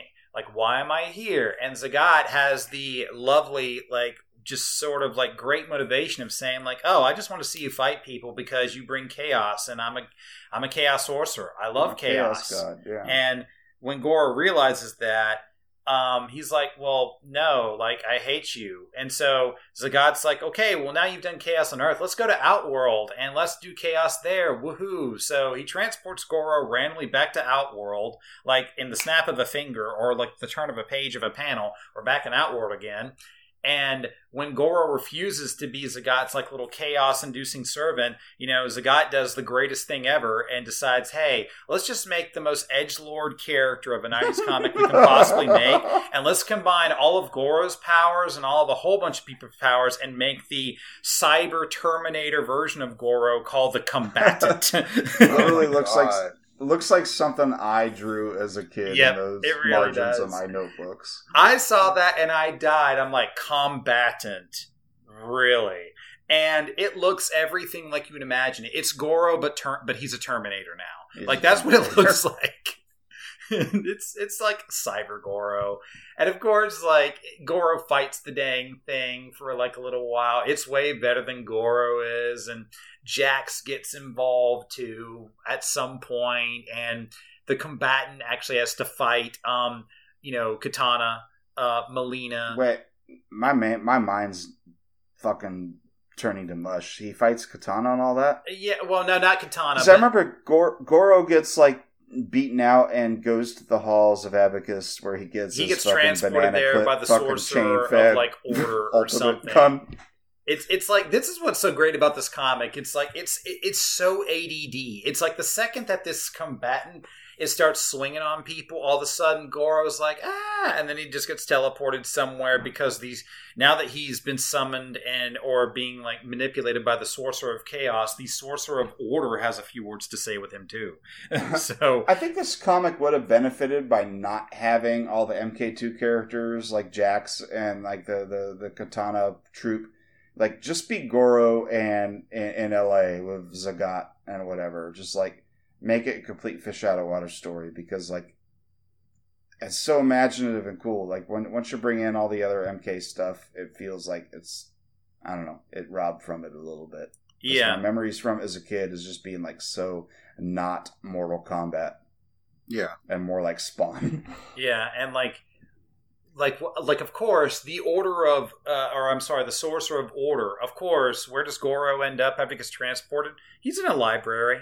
Yeah, So- the Hall of Order with Yeah. Epicus and his library. Yeah. Yeah. and he's just like, I, I guess he can like chill there and read books because, of course, Goro reads books. Why wouldn't he? Goro's I smart. guess. Yeah, Goro's smart, and you know the, and I love the order, like the chaos. I'm sorry, like the sorcerer of order. He says, like, you know what? the Chaos Sorcerer's my brother. We're in this sort of like yin and yang chess battle thing for like millennia, but he's gaining too much power. So I need you to be my avatar and go back and like beat his dude up or something. And here I'm going to give you a tool to do it. And Goro's like, okay, sure, whatever. and so the third, like at the end of issue two, he comes down and does that panel, Josh, that you love so much. The order of apparently, in order to make the world a more orderly and secure place, it requires a gun. So, and Of so course. Goro gets like a freaking laser cable X Men chaos gun, and then Goro's like, "Hey, let's get crazy." and he only gets to use it for a little bit before Yeah, it's robbed from But him. dude, that ending panel was so damn funny. Just seeing Goro with all four arms being in use, by the way, holding like a gigantic gat of a gun is just the most hilarious thing I think I've ever seen. It is It's- the most probably- 90s image. Oh yeah, I was about to it's say so that's nice. the most '90s comic thing you could come up with: is Goro holding a giant gap yeah. with a banana clip and chain-fed ammunition. and, and it just it just screams like man these writers and these artists were such fans of terminator 2 it's almost sickening because combatant is the terminator 2 version of goro so how do you beat that sure you just you know make goro arnold schwarzenegger and give him Give like him a more rail guns. gun yeah just give That's him more guns problems. yeah that's how you and that's the one I'm sad that I missed out on because I read issue one and I, I probably have it somewhere. And then I remember reading issue three where Goro gets his weapon taken away, and I never got to see what it was. So I never saw until my adult life the "Let's Get Crazy" Yeah. panel. What's sad is, is that in issue three of Prince of Pain, we get art by the notoriously bad Kiki. Um, I'm not going to rem- pronounce their last name, unfortunately, but they're the artists on the third issue, and my God, it shows. We get the brown blob face of Jax, which is awful, uh, and I can't really tell like what's happening with Goro, but you know, fun fact, he he he fires his gun, and then his gun gets destroyed, and so it doesn't really last too long. But the combatant does actually does actually get finally defeated. I think partially due to that gun. So I guess it worked. And there's more fighting between Baraka and Jax, and then Reptile and Mileena and Kitana are trying to like re- like get Goro back, but for whatever reason can't. And then Zagat's all pissed off and turns into his hell demon whatever form. Um, and actually starts growing in power. And Goro realizes That's he can't stupid. beat him, and then he just sort of like Goro actually has a moment where he actually has some real character So development, stupid. and he's like, "Oh, you know what? What if I just don't fight you and don't cause chaos?" Yeah, which actually is, is some great growth from Goro. Yeah, Goro, don't yeah, fight. I mean, the thing is, like, he, uh, you know, the God of Chaos gets power from chaos. So if he fights, he gets more powerful. So he's just like, well, I'm just not going to do it, and he gets And- pissed off. and and Goro actually like crosses his hands, and he's like, "Yeah, I'm not going to fight you this day. I could fight you, but no, I don't think I want to right now." But then at the end of the day, he still constructs an act of violence and eats him Yep. once he's diminished. because once the god of chaos or whatever loses power, he apparently shrinks, and Goro just grabs him like King Kong grabs Fay Wray, and then just eats him. eats him. yeah, just I remember being so traumatized that he was about to eat Rook the crow, but he doesn't. Yeah, he doesn't. I remember I remember conflating those two things of him eating the crow, and I'm like, oh no, don't eat the cute little crow, and then no, he never eats him. He threatens to, but he eats Zagat. Yep. Pretty much, yeah. And then after that, like like, we get like an epilogue of like a chess match or whatever between Yeah, I love god- that. Yeah, yeah, between the god of order and the god of chaos, and one and like of course his king is you know shaped like Goro, obviously, and apparently they're going back and forth and exchanging like rebuttals to each other. And they're just like, you know, this is their life. Like, lol, I got you this time, brother. Yeah, Um, and of course, it goes. It, it need not be said that uh, this is obviously a precursor and was probably borrowed from for creating the idea of the chaos realm and the order realm. I For was about to you know, ask, yeah. yeah, it uh, wouldn't surprise me if that was the reason for it because why Oh, would no, I not tie to that? It definitely they they probably dipped into that. Uh, granted, uh, the characters uh, for that was uh, Havik. He's not the chaos god. He's just and Darrius is is the the you know keeper of the the the fucking order realm, but they're not gods. They're just like you know uh, generals or whatever. But the idea of like a chaos and order thing and all that, it's like it's probably borrowed from that. Probably. Yeah, I was to say, it's probably. The then again, there's such generic ideas that, that, that, that it might be coincidental. However, I would like to see Zagat become a original character in like a Mortal Kombat game. I kind of want him to. I kind of want him to be like paired like with Rook because you know, much like in, in MK10, you have Ferra and Torr, whatever those two guys' name are. I would love to see Zagat and Rook as like a double. I think of it more as Asuka and Tekken 7 and the little Tweety bird in my alternate costume. Tweet, tweet, motherfucker! you know what? That'd be kind of fun, and maybe like as a maybe as a fatality, Rook can like fire laser eyes from himself and like vaporize someone. I think that'd Yeah. be great. or Zagat throws like corn on the character and Rook just pecks him to death. no, no, dude. Like as a fatality, uh, Zagat needs to summon combatant out of like the shadows. Oh, yeah, there and, you go. And to combat and like beat Oh, you up. God. Uh, I li- could see, like, if they ever did, like, if for whatever reason, like, did, like, a Marvel vs. Capcom version of Mortal Kombat, and then uh, Goro's finisher just getting that big Gatling gun. Oh Yeah. my god, that'd be wonderful. That would be that would crazy. be that would be so dang wonderful. And I love the fact God, I that really want to read more than any other comic. I I want to read Prince of Pain again. I think I'm going to read it right when we're done talking. I'm going to go reread it. Yeah. Mhm.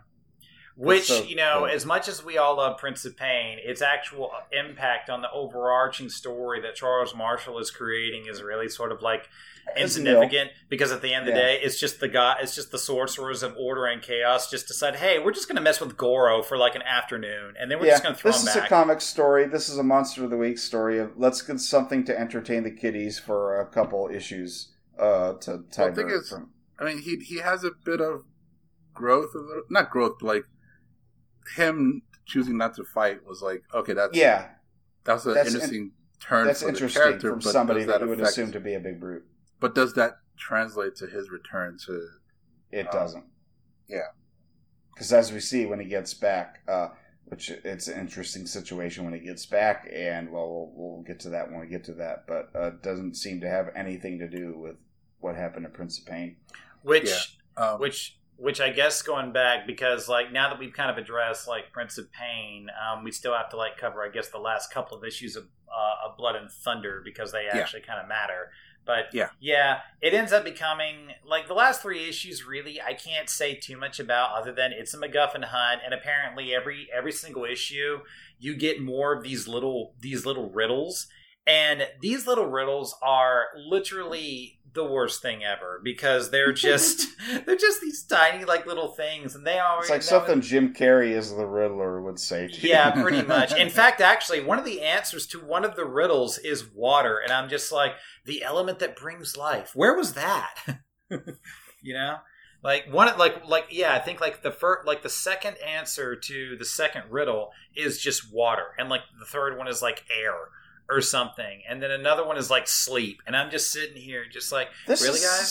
such a big fucking stupidest thing to add in to give padding and story to like something that wasn't in the games at all, but just to give something to hold the readers onto in a comic. is it a product of his time? Yeah, Oh, yeah.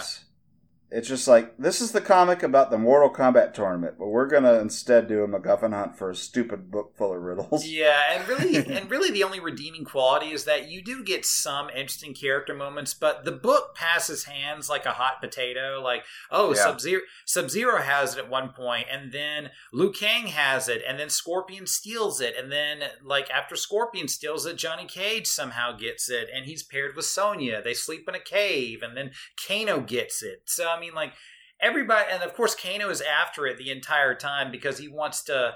hi- His whole ma- manipulative goal is like, "Oh, I'll let all the other characters do the heavy lifting for me, and when they're on the last riddle, I'll steal it, and Kano will become the most powerful warrior in the world because he's referring Spoken to in the third person like it should be. Yeah, yeah, like it and, is. and then Kano will become the most powerful. However, I'll give a shout out to Reptile because Reptile is the only one. He he gets the book at one point for a brief moment Right. in tournament edition. But he's a loyal motherfucker. He- he's a loyal motherfucker. He's he's like, you know what? I'm going to give this to Shao Kahn, and he'll reward me for it. So he didn't even want the power to himself. Even everybody who gets that book for like two seconds is like, hey, I can defeat Shao Kahn with this book if I just solve the last riddle. And you know, Reptile's like, but I just want to help Shao Kahn. Like he's he he's a loyal He's dude. such I a like good Rep- boy. Yeah, he is. He he is he is the good he is the goodest of boys. I like Reptile. It doesn't matter what it doesn't matter what comic is. Even in like Raiden and Kano, he is like super loyal to Shao Kahn. yeah. Yeah, he's very loyal to him, and uh, and it's it's honestly it's honestly just kind of like fun to watch. Actually, I don't think Baraka ever got the book though. Um, I would have No, loved to have didn't. seen him get it, but I don't think he ever did. I don't know what the fuck he would do because like Can you read? he Probably not. Tell Baraka's story. Um, I would- I- supposedly I would- I would love if characterized Bra- differently. That would be you know that's a missed opportunity right there. You see, I would love it if Baraka just got the book, looked at, it, and he's like, I can't read this, and then he just throws it away. No, and then he just then he just slashes it. He does his like scissor attack. Just cuts up the book and destroys it before. yeah, and he's like. I can't read this. so that that would be wonderful. I would love I would love that. Um, that's a missed opportunity. Damn it, Charles Marshall, up your That game. really is. Yeah, we should go back. um, but yeah, like really, the last three issues don't really do much. I guess like the end of Blood and Thunder culminates with Raiden showing up, transporting everybody back into Outworld. They all just randomly appear in Shang Tsung's house. Yeah, it's a big party. Yeah, it's a Even big Kung huge- Lao it's a big, and Baraka, party. Mileena, and Kitana. Yeah, it's a big huge party. There, MK2 there, there, there is a there is a noteworthy scene though that I think is worth addressing. That I think is missed. Another missed opportunity is that at one point Liu Kang is he has the book and he's like making camp uh, in the um, um in the Forbidden Forest or the or the Living Forest or whatever from MK 2 Mhm. with and- Kano. Yeah, with Kano. And they're talking about stuff, and the trees are actually talking to them as well. And the trees actually have more dialogue to say than you might think. And I love that. I mean, Yeah. that was introduced in Prince of Pain too, where, where Kung Lao punches the fuck out of that tree. yeah, Uh, I love that the trees are characters. Yeah. Yeah, the trees are characters. They actually have interesting things to say. I mean, like get too close, they will kill you. But if they can't reach you, they're just like, oh hey, you're in the forest. You should like beware of this dude and this dude and this dude and Yeah. You I'll never fucking go to Outworld. Yeah, yeah, or something That'd like that. And it's and they actually have more dialogue in Raiden Kano, which we'll get to soon. But you know. Oh right. Wait. Yeah, they are in Raiden and Kano. They are in Raiden Kano. Um, so I like the idea that like, hey, let's just take these elements of Mortal Kombat, let's expand upon them. Like, what if the Living Forest trees actually had a little bit of personality and they actually? Well, I mean, like say? Mortal Kombat is just such a like a, a flourishing, you know, tapestry of influences from so many media that it just like it begs to be fleshed out into things like the trees. What if the trees have a voice and they're not Yeah. just the face of Ed Boon? Which trivia? The MK2. I never brought this up in our MK2 episode, but those trees in MK2, that's fucking Ed Boon's face. No. It is. What? It Hold on. is. I'm looking this up. It is Ed Boon. I mean, that might take a minute to fucking confirm, but it's uh, uh, there. There's one that has a fucking jack o' lantern face, but there's the other one that has more of a beno- you know normal human face, and that one it's fucking Ed Boon. That's pretty wonderful. And you can look at it and you can be like, oh wow, yeah, no, that is Ed Boon. He is the living forest. You said there's two different types of. There, there, there- there's a couple different. There, there's some that have the big open mouth with the the jagged teeth that are just art, but then there's a couple that are just closed mouthed, and they have a face, and it's Ed Boon. It's Ed Boon's face. Yeah, you see it, don't you? I could see. Yeah, it's definitely see the, it? eye- like the eyebrows. Yeah. Well, it's more like just the, the sunken. I don't know. It's it's weird because like you kind of see it, but you kind of can't. It's weird. it's him. I, I looked it up. I researched this months ago. It's fucking Ed Boon. That's crazy. That's pretty That's wonderful, awesome. actually. Yeah. Wow. But yeah, the Living Forest is such a cool idea. It's just like it just goes to show how much imagination goes into a game about beating each other up and and cutting each other's heads off, uh, and that just gave comic writers ground to just fucking take it and run with it and make these characters that are like the fucking devil in the background, just like taunting Liu Kang and stuff like that. I love it. Yeah.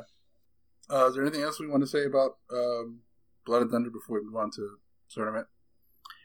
Oh Uh, yeah, I mean, uh, Blood and Thunder tournament are both linked. Blood and Thunder ends up with like, I didn't like Blood and Thunder, dude. yeah, I'm Um, kind of I'm kind of the same way because it Yeah. feels like a MacGuffin hunt, but it's a MacGuffin hunt. but It Tournament takes away Edition from is the also a game MacGuffin story. hunt. Um, I but- didn't like Tournament Edition. We'll get to that now. But like I, I Um, will say I do love the fact that like while everybody's fighting each other, Raiden decides like, hey, we should go into Outworld and Shang Tsung is like, yeah, you should totally come to Outworld so I can get my book back and then just does a massive dump. Like all the characters just are literally fighting each other and they all just get dumped in Shang Tsung's house and they're all still fighting each other. So everything's just nuts. Like it's it's everything's crazy at the end of Blood and Thunder. That's Mortal Kombat. You got to fight, I guess. Yeah. But yeah, once we start tournament edition, we get into all the fun things where everybody is basically fighting everybody and we don't know who's fighting who, but people are fighting everybody. Like like it, it basically is Mortal So Kombat stupid. 2 to a degree because Mileena, like Mileena and Kitana are there, Jax is there, Kung Lao's there too. Like everybody's fighting everybody. it's just like that's just how It's so tournament edition starts. Yeah. Um, It, it basically, yeah, Blood and Thunder ends of basically like, you know, Shang Tsung being like, well, what do I do now? And then suddenly Raiden shows up with all the combatants being transported from the events of Prince of Pain into the island. And then, yeah, so the tournament edition starts off with just everybody appearing in one room. And despite it be calling, uh, being called tournament edition, there's no tournament because everybody just like pops in and starts being like, hey, fuck you, fuck you. yeah. And, yeah. And, like and the And thus book that everybody's gunning over is basically being bounced around like a beach ball at a rave party. Mhm. Like it's just like boom, boom, boom, boom, boom. Like eh, like like like this book is just changing hands like every five seconds. But I will say though that like a couple of moments that I thought was actually kind of cool. Um, there is a scene where Johnny Cage actually gets the book and he does actually solve one of the riddles and he has it in his mind that oh yeah, I can be the greatest warrior ever, and this book and the spell that's in it can help me do it. I should totally do this. So he kind of goes down the dark path, and Raiden just randomly shows up, and in his first person, third person, godly, divine way, kind of tells hmm. him, Johnny, this is not the way. This is not the way to power. You must put the book down and embrace the character of who you really are. Like some bullshit like that. And Johnny's like, no, I'll kick your ass too, Raiden. And Raiden's like, Raiden says the most obvious thing to sort of like talk him out of it. He's like, so Johnny, if that book is so powerful and you gain power from it, you know, how could you possibly prove yourself to other people if you're relying on the power of something else to gain, you know, you know, to do that? And then Johnny's like, "Oh yeah, you're right. This book sucks. I'm gonna throw it away now." and then he just tosses. God, that that that was in fucking tournament. I read that today. I don't fucking remember that. Yeah, yeah, that was in tournament. I, if it wasn't in tournament edition, it was towards like the end of like Blood and Thunder, but I kind of like linked them together because it's all one cohesive story. But yeah, Johnny's like, oh yeah, if I gain this power, then I can't prove to everybody that I can with my own powerful powerful way or whatever. Then he just chucks the damn book or something like that, and then he just goes about his merry way. And you know, Raiden's like, "Good job, Johnny. You did well." it's just like the dumbest thing ever. It's like, of course that happens. Like, why would Johnny ever be corrupted by that? He's Johnny. As much as I love him, he's too stupid to be corrupted by power. Like he just is. I was about to say he's too pure, but I prefer. No, no, he's too stupid. He's too stupid to be corrupted by power. um, but like, yeah, basically the fucking tournament edition is basically just a whole series of "fuck you" fights of people that shouldn't even be like pissed off at each other. Yep, Uh, and, and people announcing who they are with everything. It's just Well, like every every comic has that at this point. Yeah, like Sub Zero does it, Kitana does it, Mileena does it. Like everybody's doing it, man. It's like um, it's like I like how trend. pissed off Kitana is at Scorpion. Yeah, she's very pissed off at him. She's like, "You don't deserve to live in this world," and it's like, "God damn!" And it's like, it makes me think there is no precedent, like even MK11, where there's like so much more expansion and story where Kitana and Scorpion ever cross paths. The, there, there But is here actually, they do. there is actually a moment though that I love, and it's probably one of my favorite parts of this entire run of comics is that um, Johnny Cage is fighting Baraka. So of course Johnny Cage is having like his arrogance like showing off, and says, Bar- "Oh, the makeup department." Yeah. Yep, yep, yeah. He starts making fun of Baraka that he's like, you know, like basically a makeup department thing, and Baraka doesn't know what that is, but he's like, whatever, I'm gonna slice you up and dice you up because my name is Baraka. That's just how he is. And at one point, Johnny Cage actually, like, as they're fighting each other, they really do feel like that these two are like the bestest buddies ever. They just they haven't admitted it to Mhm. each other because they love like talking trash to each other. And at one point, Johnny Cage like does the ball breaker hit on Baraka, and it just he's unfazed at all. And then Johnny Cage is like, "That was supposed to hurt," and Baraka's like, and Baraka's like, "It didn't." he just says it didn't, and just continues, and just continues slicing at him for no reason. And I just their fight is very short and brief. And actually, there's actually one point where they're fighting near Shang Tsung, and then Shang Tsung is like, he's trying to, he actually has the book and he's trying to concentrate, but Baraka and Oh, Johnny right, are, yeah. are like fighting right beside him. And then Shang Tsung is like, I can't concentrate when you maggots are here. And both of them stop fighting and look at Shang Tsung and they're like, maggots? Yeah, that was my like they're both favorite insulted. part. Yeah. it was so fucking Saturday morning cartoon where it was like Shang Tsung's like, God damn it! you gotta concentrate. yeah. And Baraka's pissed off. Yeah, and Baraka's pissed off because he's like, "Wait, did you just call me a maggot?" And Johnny's the same thing, and they're like literally like holding on to each other, fighting each other. And I'm just sitting here like, "Oh man, I want a Baraka Johnny Cage comic where they're just like playing off each other. That would be wonderful." Boy, they seem to bounce off each other because if you recall in the uh, fucking Mortal Kombat Rebirth, Baraka and Johnny Cage fight. yeah, yeah, but of course. With Tournament Edition, it, it- like really, there's honestly not too much to say. That whole thing is about the fights between certain characters and their interaction. It literally is my least favorite thing Yeah, it literally is just like there's not much to fuck it. you, Um, fuck you, fight until uh, the good part of it where Goro Yeah. appears and Good- yeah, the, every- the, like, the Tao Te Zhan. Yeah, throughout like the end of Blood and Thunder and Tournament Edition, everybody's like, Where's Goro? We don't know where the mighty Goro is. We have no idea. And then randomly, just out of nowhere, like I think it, I think like when Baraka and Johnny Cage are fighting, and Shang Tsung is pissed off at him, Shang Tsung just drops the book randomly somehow. Um, and Goro just randomly magically appears out of no like out of nowhere, and it was right as Shang Tsung solved the final riddle. Like he solved it, but he didn't actually read the book after he solved it. He drops it at that point, and Goro just picks it up. He just comes in out of nowhere and says, "Hi, I'm Mighty Goro. Oh, look at this book. Oh, it's got this awesome spell in it. Hey, I'm gonna read this spell." And then Mighty Goro becomes like the most amazing Goro ever. And he, What do you have but more people uh, than you use? Your name and my name is and to, Goro. to, to do the fucking third person thing. My Yep. name is Goro. Yep, they and just and, and. Josh, like you hit the nail on the head. That's how dumb these riddles are. Because I believe the final riddle is what, like, wh- like what do you have that, like, what do you have that someone uses more than you do, or, or some, or Yeah, something and like it's that. my name. Yeah, even even a child can answer that. Even Goro knows. Yep, and then yep, and then Goro says it, and he gains the power, and for like the briefest of seconds, like he's like kicking everybody's ass, and then Raiden is like, "Well, shit," and Shang Tsung is like, "Well, shit," and then they look at each other. And they're like, "Yeah, we should probably like stop this or something." In their own like third person, first Once person again, way. a precursor to what would happen later in the games because Shang Tsung and Raiden do team up at the beginning of fucking Deception to try and stop Onaga.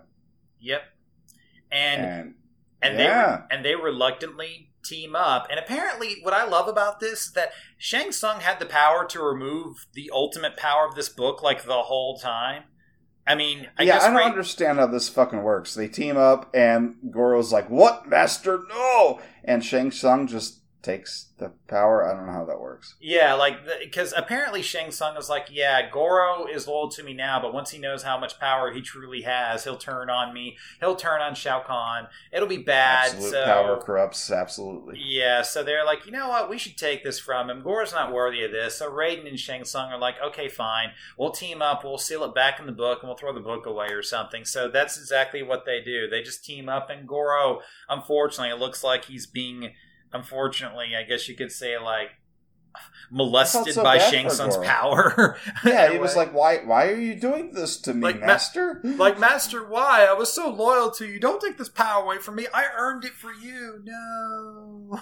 no. and the entire time I'm just sitting here thinking like poor Goro. He just like got whisked away had to fight the god of chaos and then got a gat from the god of order defeated a terminator version of himself and decided he didn't want to fight anymore. And then he just gets teleported back into Outworld gets a book gets ultimate power anyway. He's feeling good. He's high on life. And then Shang Tsung is like uh yeah no. No sorry No, Goro son. no. No.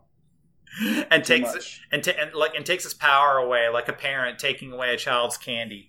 Which like, I still don't know how that. that how did he take his power away? He's Shang Tsung. Shang Tsung had the power the whole time. He could have taken it away at any point. Doesn't matter who had it, but apparently he had to take it away from Goro. And I'm just like, but if you could do that, Shang Tsung, why did you even want it? You have the power to take it away. Why do you even want the power? It just it makes he wants to fucking defeat Shao Kahn and Yeah. become the ultimate ruler of everything. Yeah, dude, it makes no sense. And then after Goro gets defeated or whatever, the comic kind of ends on like a note of like Raiden saying, "Yeah, guys, we won. Now let's go fight this tournament that's been delayed for this long." Yeah, that's no. It doesn't even end in that. It just ends in them back on the boat, and like MK2 characters are mingling of MK1 characters on the leaky boat, and Kano's in handcuffs, and they're like, "Boy, I'm glad we're done with that." And then Shang Tsung's like, "We're gonna do Mortal Kombat again." So basically, is tournament edition. Uh, it'd be nice if there's some tournament.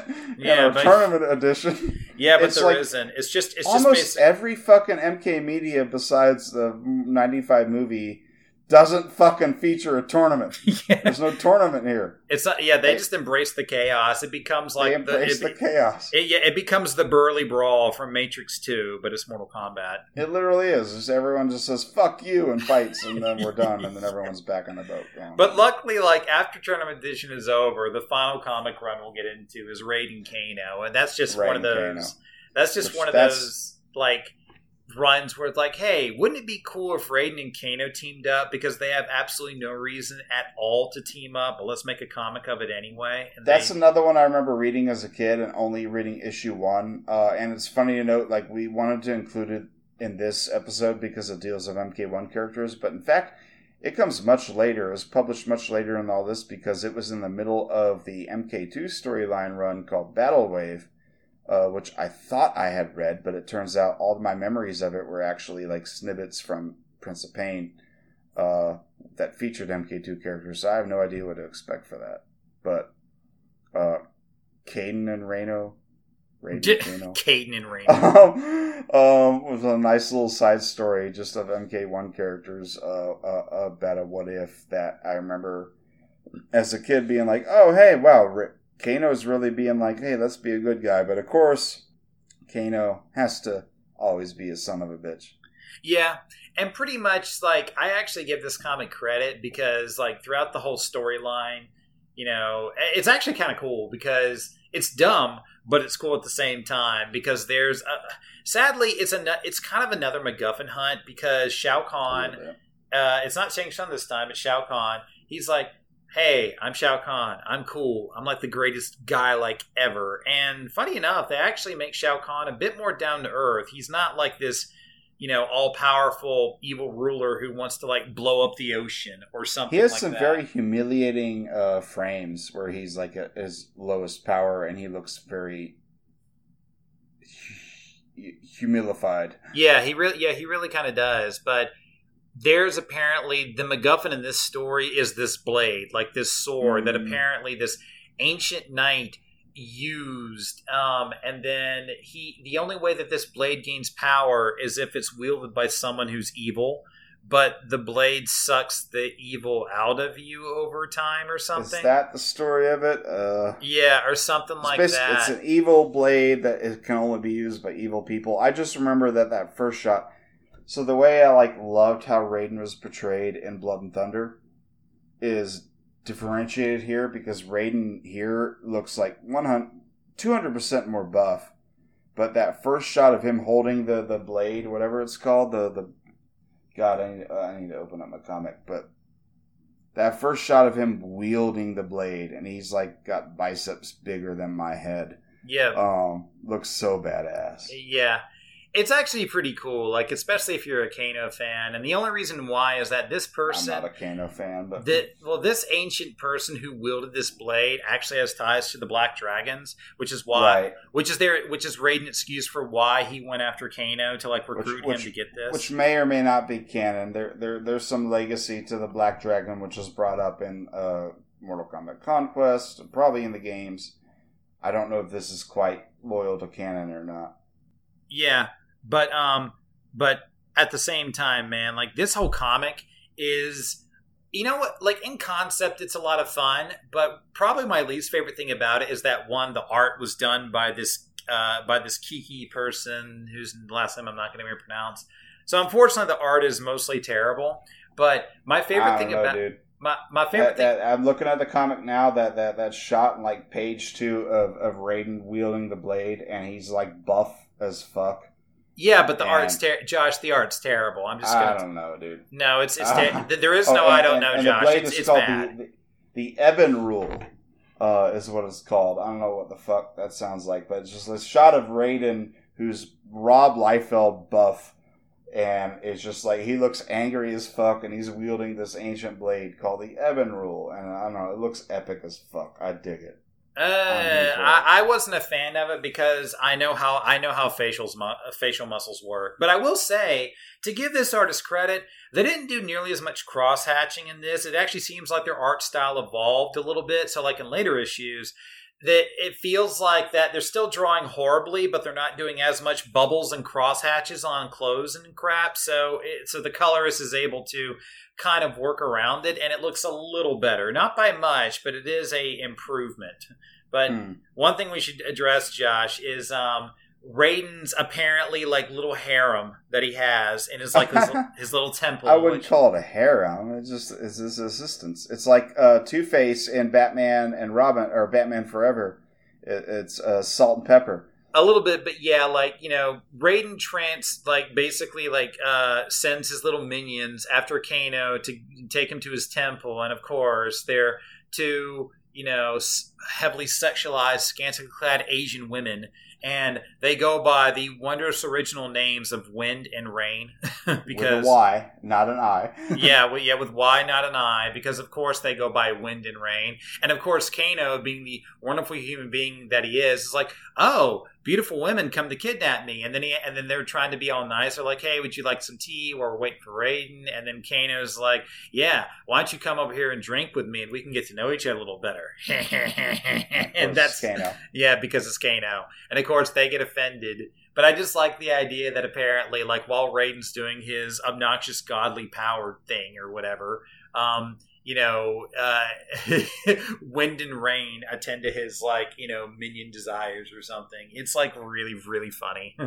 um, but yeah, they they just decide, like, hey, you know what, we need we need to go find this blade and Raiden like drops Kano off in Outworld somewhere, and it just so happens that he just finds the blade on the floor. It's just there. It's just Is that what Well, no, yeah. The thing is, like he in the begin in the beginning of the comic, uh, Raiden forges it because he used it before and he hid it so that no mortal could. No He one didn't hide it very well. it. But then he figured.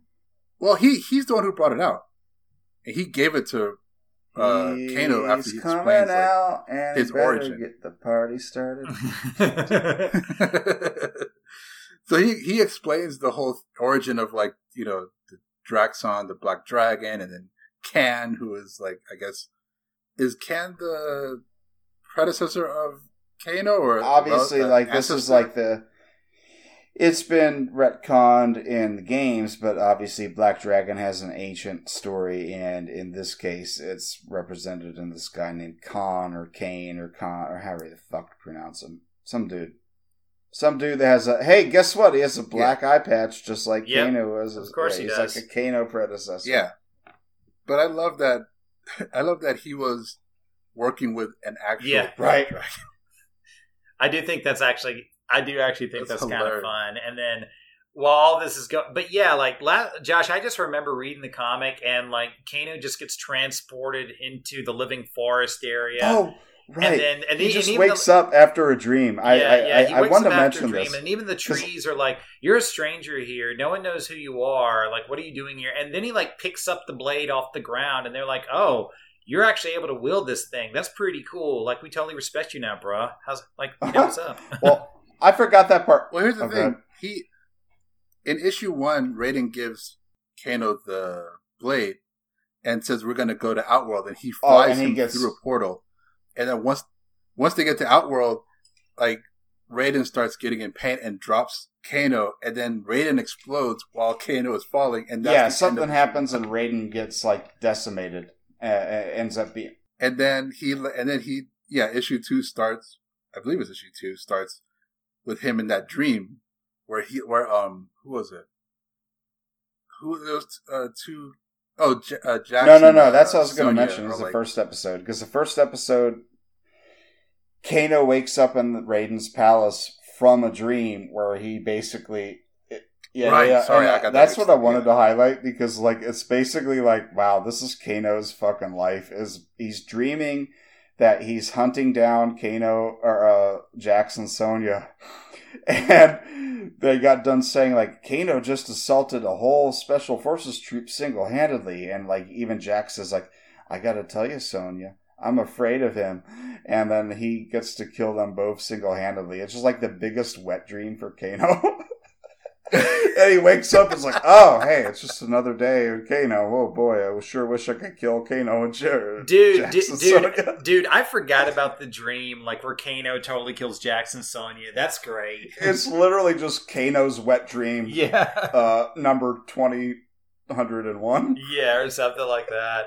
And it was Pretty pretty, much, funny. yeah. But I, I definitely like the fact that when Kano is wielding the blade, like the trees like the trees are like, Oh, you know, wow, like like we should totally respect you, dude, because you're like wielding like this blade of power, and then Reptile just comes out of nowhere, and Yeah. Kano's like, "Who's this?" And even the trees are like, "Oh, you must be new here. Like, how how could you not know this? Like this dude, he's around here all the time." And it's Reptile. They're like, "Oh, it's Reptile." So even the trees are like, "Oh yeah, hey Reptile, what's up, bro?"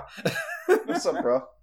Just goes to say, like the, the the comics did show like a lot more of the outworld inhabitants because I think this is more in Blood and Thunder. There were a lot more mutants with you know googly eyed motherfuckers and Shokan looking motherfuckers.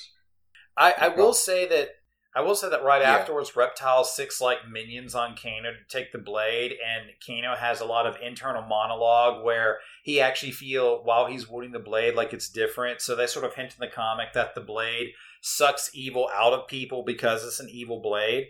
So Is that what it is? Uh, a- even a fucking little remember, bit. dude. In I read this like last in week. Theory, part of the reason why Raiden chose Kano is because Kano's an evil dude, and he the thinking was is that whoever wields the blade over time becomes a better human being or something. he something. was thinking back. He was thinking back No, no, to no. the the guy Khan or Kane or whatever, who you know overthrew the original Emperor of that world, Who it might be interesting to note seems to be a precursor to the the fucking game mythology of Onaga.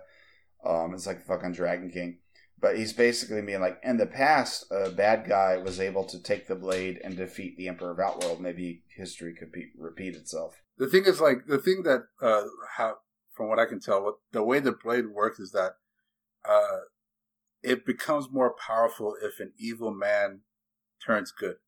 Like if if someone like Kano starts doing good things, the blade becomes more powerful. Interesting. So I think what it was was that Raiden saw potential in Kano because of Khan or Khan from back in the day. So he said if he can become good, he can wield this sword and it'll become more powerful. He'll become powerful. So that was his line of thinking. Okay. And Hmm. can I be honest with you? Even though it was weird, I was like, oh, Kano's actually going to become a good guy? Is Yeah. he Yeah, actually no. going to take out Yeah, no. Shao Yeah, Kahn? no.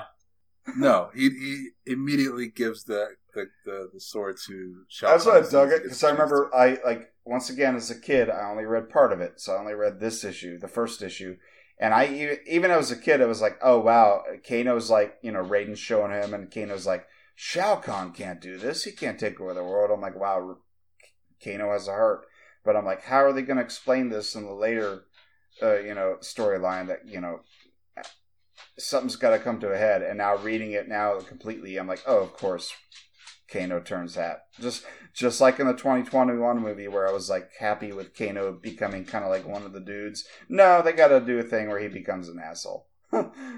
Yeah, but the thing that I love most about this comic is that, you know, he becomes evil, and then Shao Kahn, as promised, gives him gives him part of his power Yeah. so he can become as And what- powerful as. And, and what we get, god, like as a result, which I fa- I had the image in my head and it's funny. We basically get like a Dragon Ball Z fight between Raiden and Kano because Kano More or actually less. has yeah, pretty It's much. Raiden- Pretty much. Kano can fly through the air and be a god. yep. And it, it it's just Pretty it's- much. So it's- then- like, dude, it's just funny because even Raiden's like, "Oh, so you're betraying me," and even Raiden's like, "I figured you would, but I had hope, but I guess not." Okay, let's fight. they just go at it. But what I love, I love that moment where he's like, he's like, you knew who I was. If you can see into people's souls, you should have known that I was going to betray you. He's like, no, I knew. I'm not an idiot, but I just, I had hope that you would turn good. And he's like, really? And he's like, yeah. He's like, well, that would have been nice. And then he throws Right. him through a portal, and then uh Shao Kahn's like, you idiot! I almost had like I was you had weakened him. I was about to get my power back. I was gonna kill Raiden finally, and you threw him through a portal. He's like, "Oh, dude, I'm so sorry about that." and then and then Raiden and then Raiden comes uh, is back in the portal, and I, I guess what the thing is that he, I guess he did a good favor to him. He he basically yeah, saved more or less because he's not that much of an asshole. He wasn't going to kill him, but like I'll just throw you out of this realm. And then you know, there's a whole thing with like a balance or whatever. Yeah, that last balance in the world or page really got me because like Raiden being very unhappy with him being able to fulfill, you know, the the keeping the balance thing. And I also love Yeah. like the- just the Mhm. image of Raiden, very buff looking, sitting and very displeased, and just like swatting away the tea from Wind and Rain, like his servants. yeah, and he's just like, ugh. yeah, he's no. very disgruntled douchebag.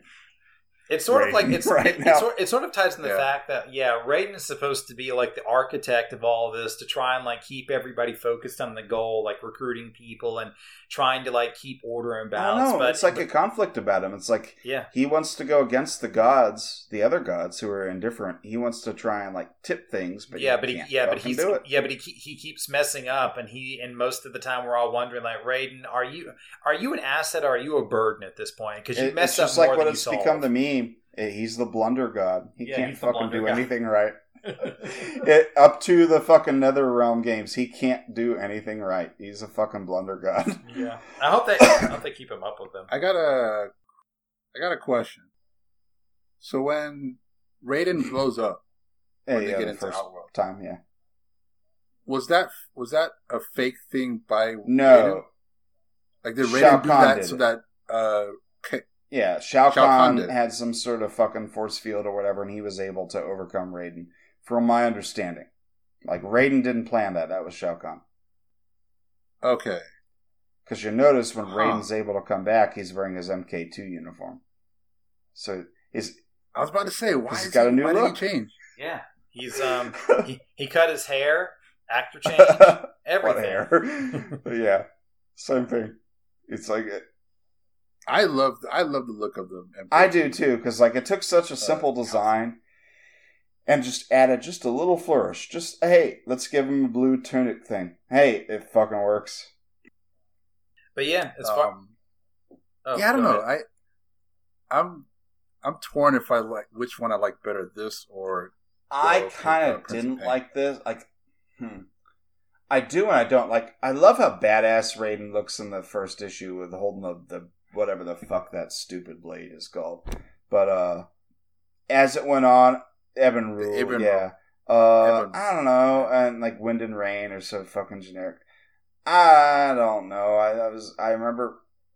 I mean, we also got. I also, I also kind of like got surprised when. Uh, oh, I Smoking forget. Yeah, I showed wanted to Smoke mention that. Jade are It's like, that comic too. What the fuck too. is that all about? Uh, obviously, it's before they, they their actual characters were developed in the later games, but just like okay, they're the two secret characters, so they're in cahoots. So hey, Smoke, hey, my friend, we're going to fuck this up. Oh, we're not. And then Kano becomes superpowered. yeah, Yeah, let's fucking no. dip. Yeah, and they're, they, yeah, they're So just like, stupid. okay, we're done, guys. Yeah, yeah, yeah. I, I do, I do remember that. Yeah. I Yeah, think- that was. I so think I, I, think I'll still give it to Goro Prince of Pain just because like Kano we kind of know about, but Goro really rarely ever gets any sort of like a spotlight of character development, and it really was like Josh said the least Mortal Kombat thing about any of the comics, which is why it worked. Like we get like we get stupidity on deck, and it's just a lot of fun. We we get Order and Chaos Sorcerers and Terminator uh, Terminator Goro with. Uh, with like a splash of Jackson Baraka and Goro gets a gat. I mean, like I don't see how you'd find that not fun. I definitely enjoy Prince of Pain the most. If I c- only wish that they could have done something more fleshed out from the three issues they had Yeah, I without do too. delving I into wish it the was more stupid. issues. Let's give something Goro to fight and stupid shit. I don't know. I I think I like The this the one the Raiden and Kano. because like It's definitely my Hmm. second favorite Yeah. for sure. just, Just 'cause, to like be just to be mentioned too, that came out much later. Uh, we we we opted to include it because it involves Mortal Kombat One characters, but it's Right. actually around when the Battle Wave MK2 storyline was going on. But so um, maybe that has something to say about like you know how they developed how to describe you know write the characters. But I just I just like it because like it is the least uh the least likely duo. I mean, yeah, that's a great Kano, thing. why yeah, Raiden and them- Kano. Like why would you put them in a comic book together? And then I don't know. I maybe I was just like wasn't thinking about it, and I just for some reason I was like, oh, maybe he was turning. Yeah, good for that almost makes it disappointing like- for them to be like, "Oh no, lol." Of course, Caden, uh, Caden, Kano. Yeah, but then he gets like you know Goku power starts like, fighting Raiden. I was like, I'm like, you know what, this is dope. And then I, the best part is that how frustrated Shao Kahn was at him when he threw him in the portal. No, It's like you idiot! I don't know something about like Yeah, like that kind of stuff is like okay, I kind of like doing because like the Goro stuff was really fun and ridiculous with combatant and Gatling gun and all that stuff.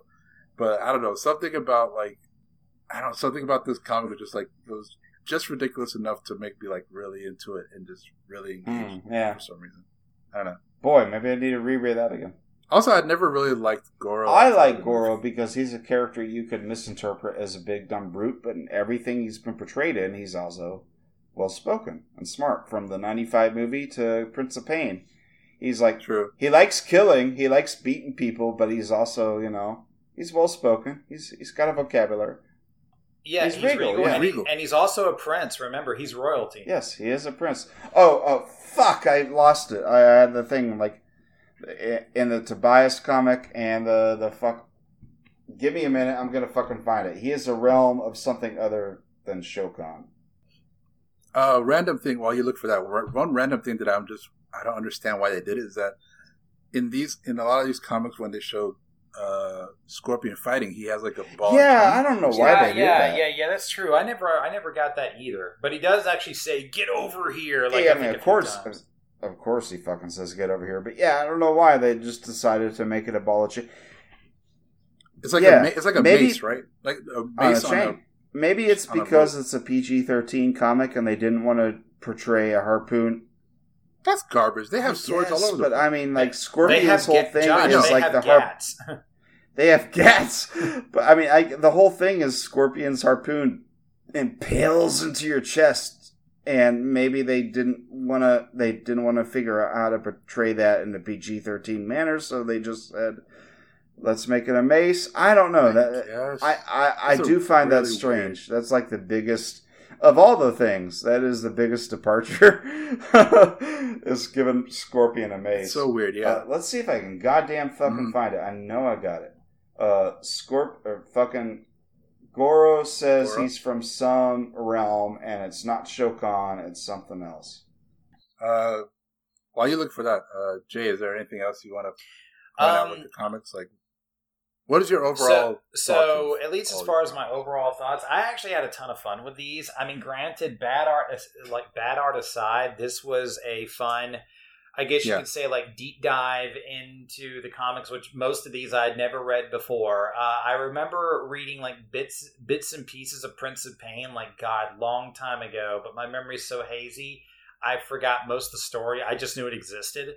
So rereading it and rereading all these other comics was a great trip down memory lane because it reminded me a little bit about what it was like to actually go into some store in the early 90s and pick up a comic book and read it with all the art, all the terrible dialogue, and all this fun stuff. Um, it actually brought back some memories, and I can safely say I was giddy throughout most of my experience reading these comics Yeah. just because the dialogue, the art styles, and the fun storylines, and just the expansion of lore on MK as a whole. Um, I actually can't wait to do part two of uh, part two of this podcast where we dive into the other comics that um, exist after this because we couldn't do it all in one episode.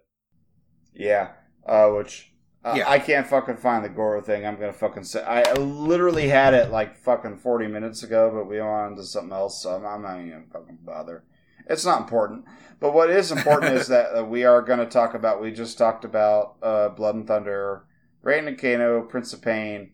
Uh, there's so much Mortal Kombat comics shit to talk about that you know we'll save the next phase for in the future, which would encompass Battle Wave, which is a MK2 uh, story uh, focused thing, and it's uh, tied in side comics, which would include like a, a, a one shot of Mileena and Kitana.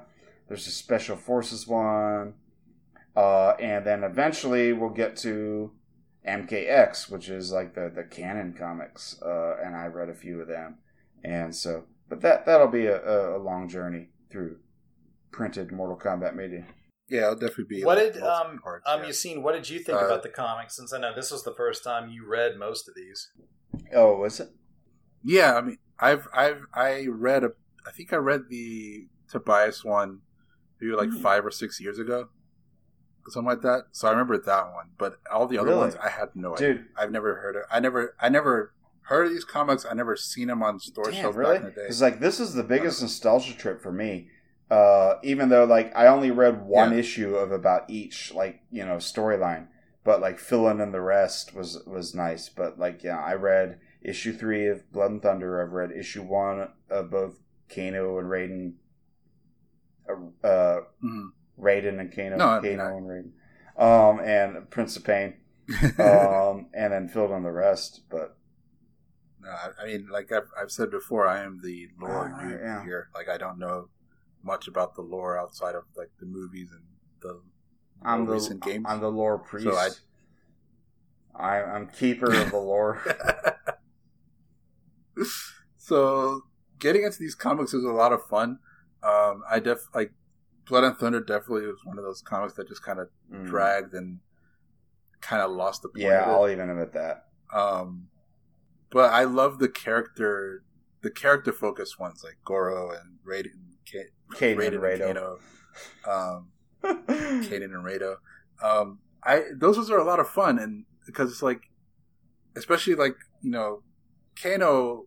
I was, I mean, Kano's just Kano, but it was cool seeing him like kind of have his own, even at the end, the very end, have a little bit of show a little spark of like ah, Yeah. something good in him, you know. And then Goro, you know, seeing him react to certain things and you know learn a bit more about him. It's just it was it was cool diving into a lot of these characters and seeing where a lot of the lore that we know about now kind of started and where like or like where the initial ideas were before it kind of evolved Yeah. to what it is today. Um, so I I had a lot of fun with it. I can't wait to do more because I know like the next block that we're gonna do is gonna have a Kung Lao like Yeah, sort of dude, I have thing. I have no Yeah, idea really what to expect from the Battle Wave and then the Kung Lao and Makana, Makana, Kitana Mileena uh, things because I had thought I read those as a kid, but rereading this stuff now, Mhm. I'm like, oh no, that was just my memories of Prince of Pain and stuff where they introduced MK2 Yeah. characters. I've never read anything right. of the stuff we're about to read. I'll be curious Uh, to see.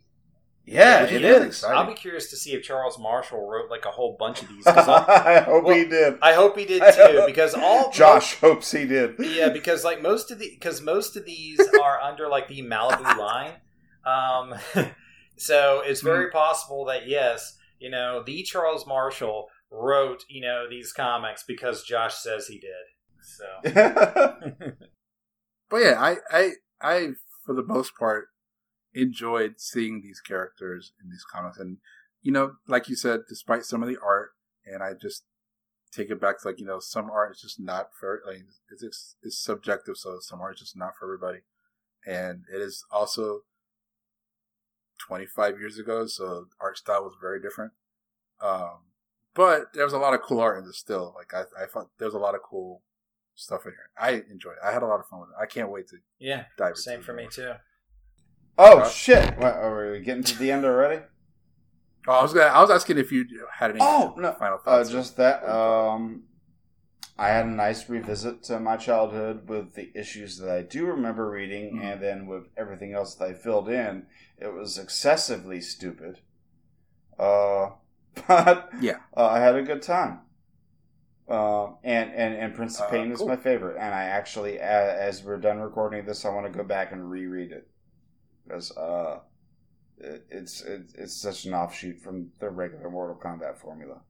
I love Z- I love Zagat Yeah. and Rook, Yep. cute little crow. Zagad and Rook are the best. I definitely feel like in this comic run of what we read so far, um, Kano and Goro are the MVP characters because they Yeah. obviously got the most screen time and you know the I guess the the best semblance of character development throughout all this.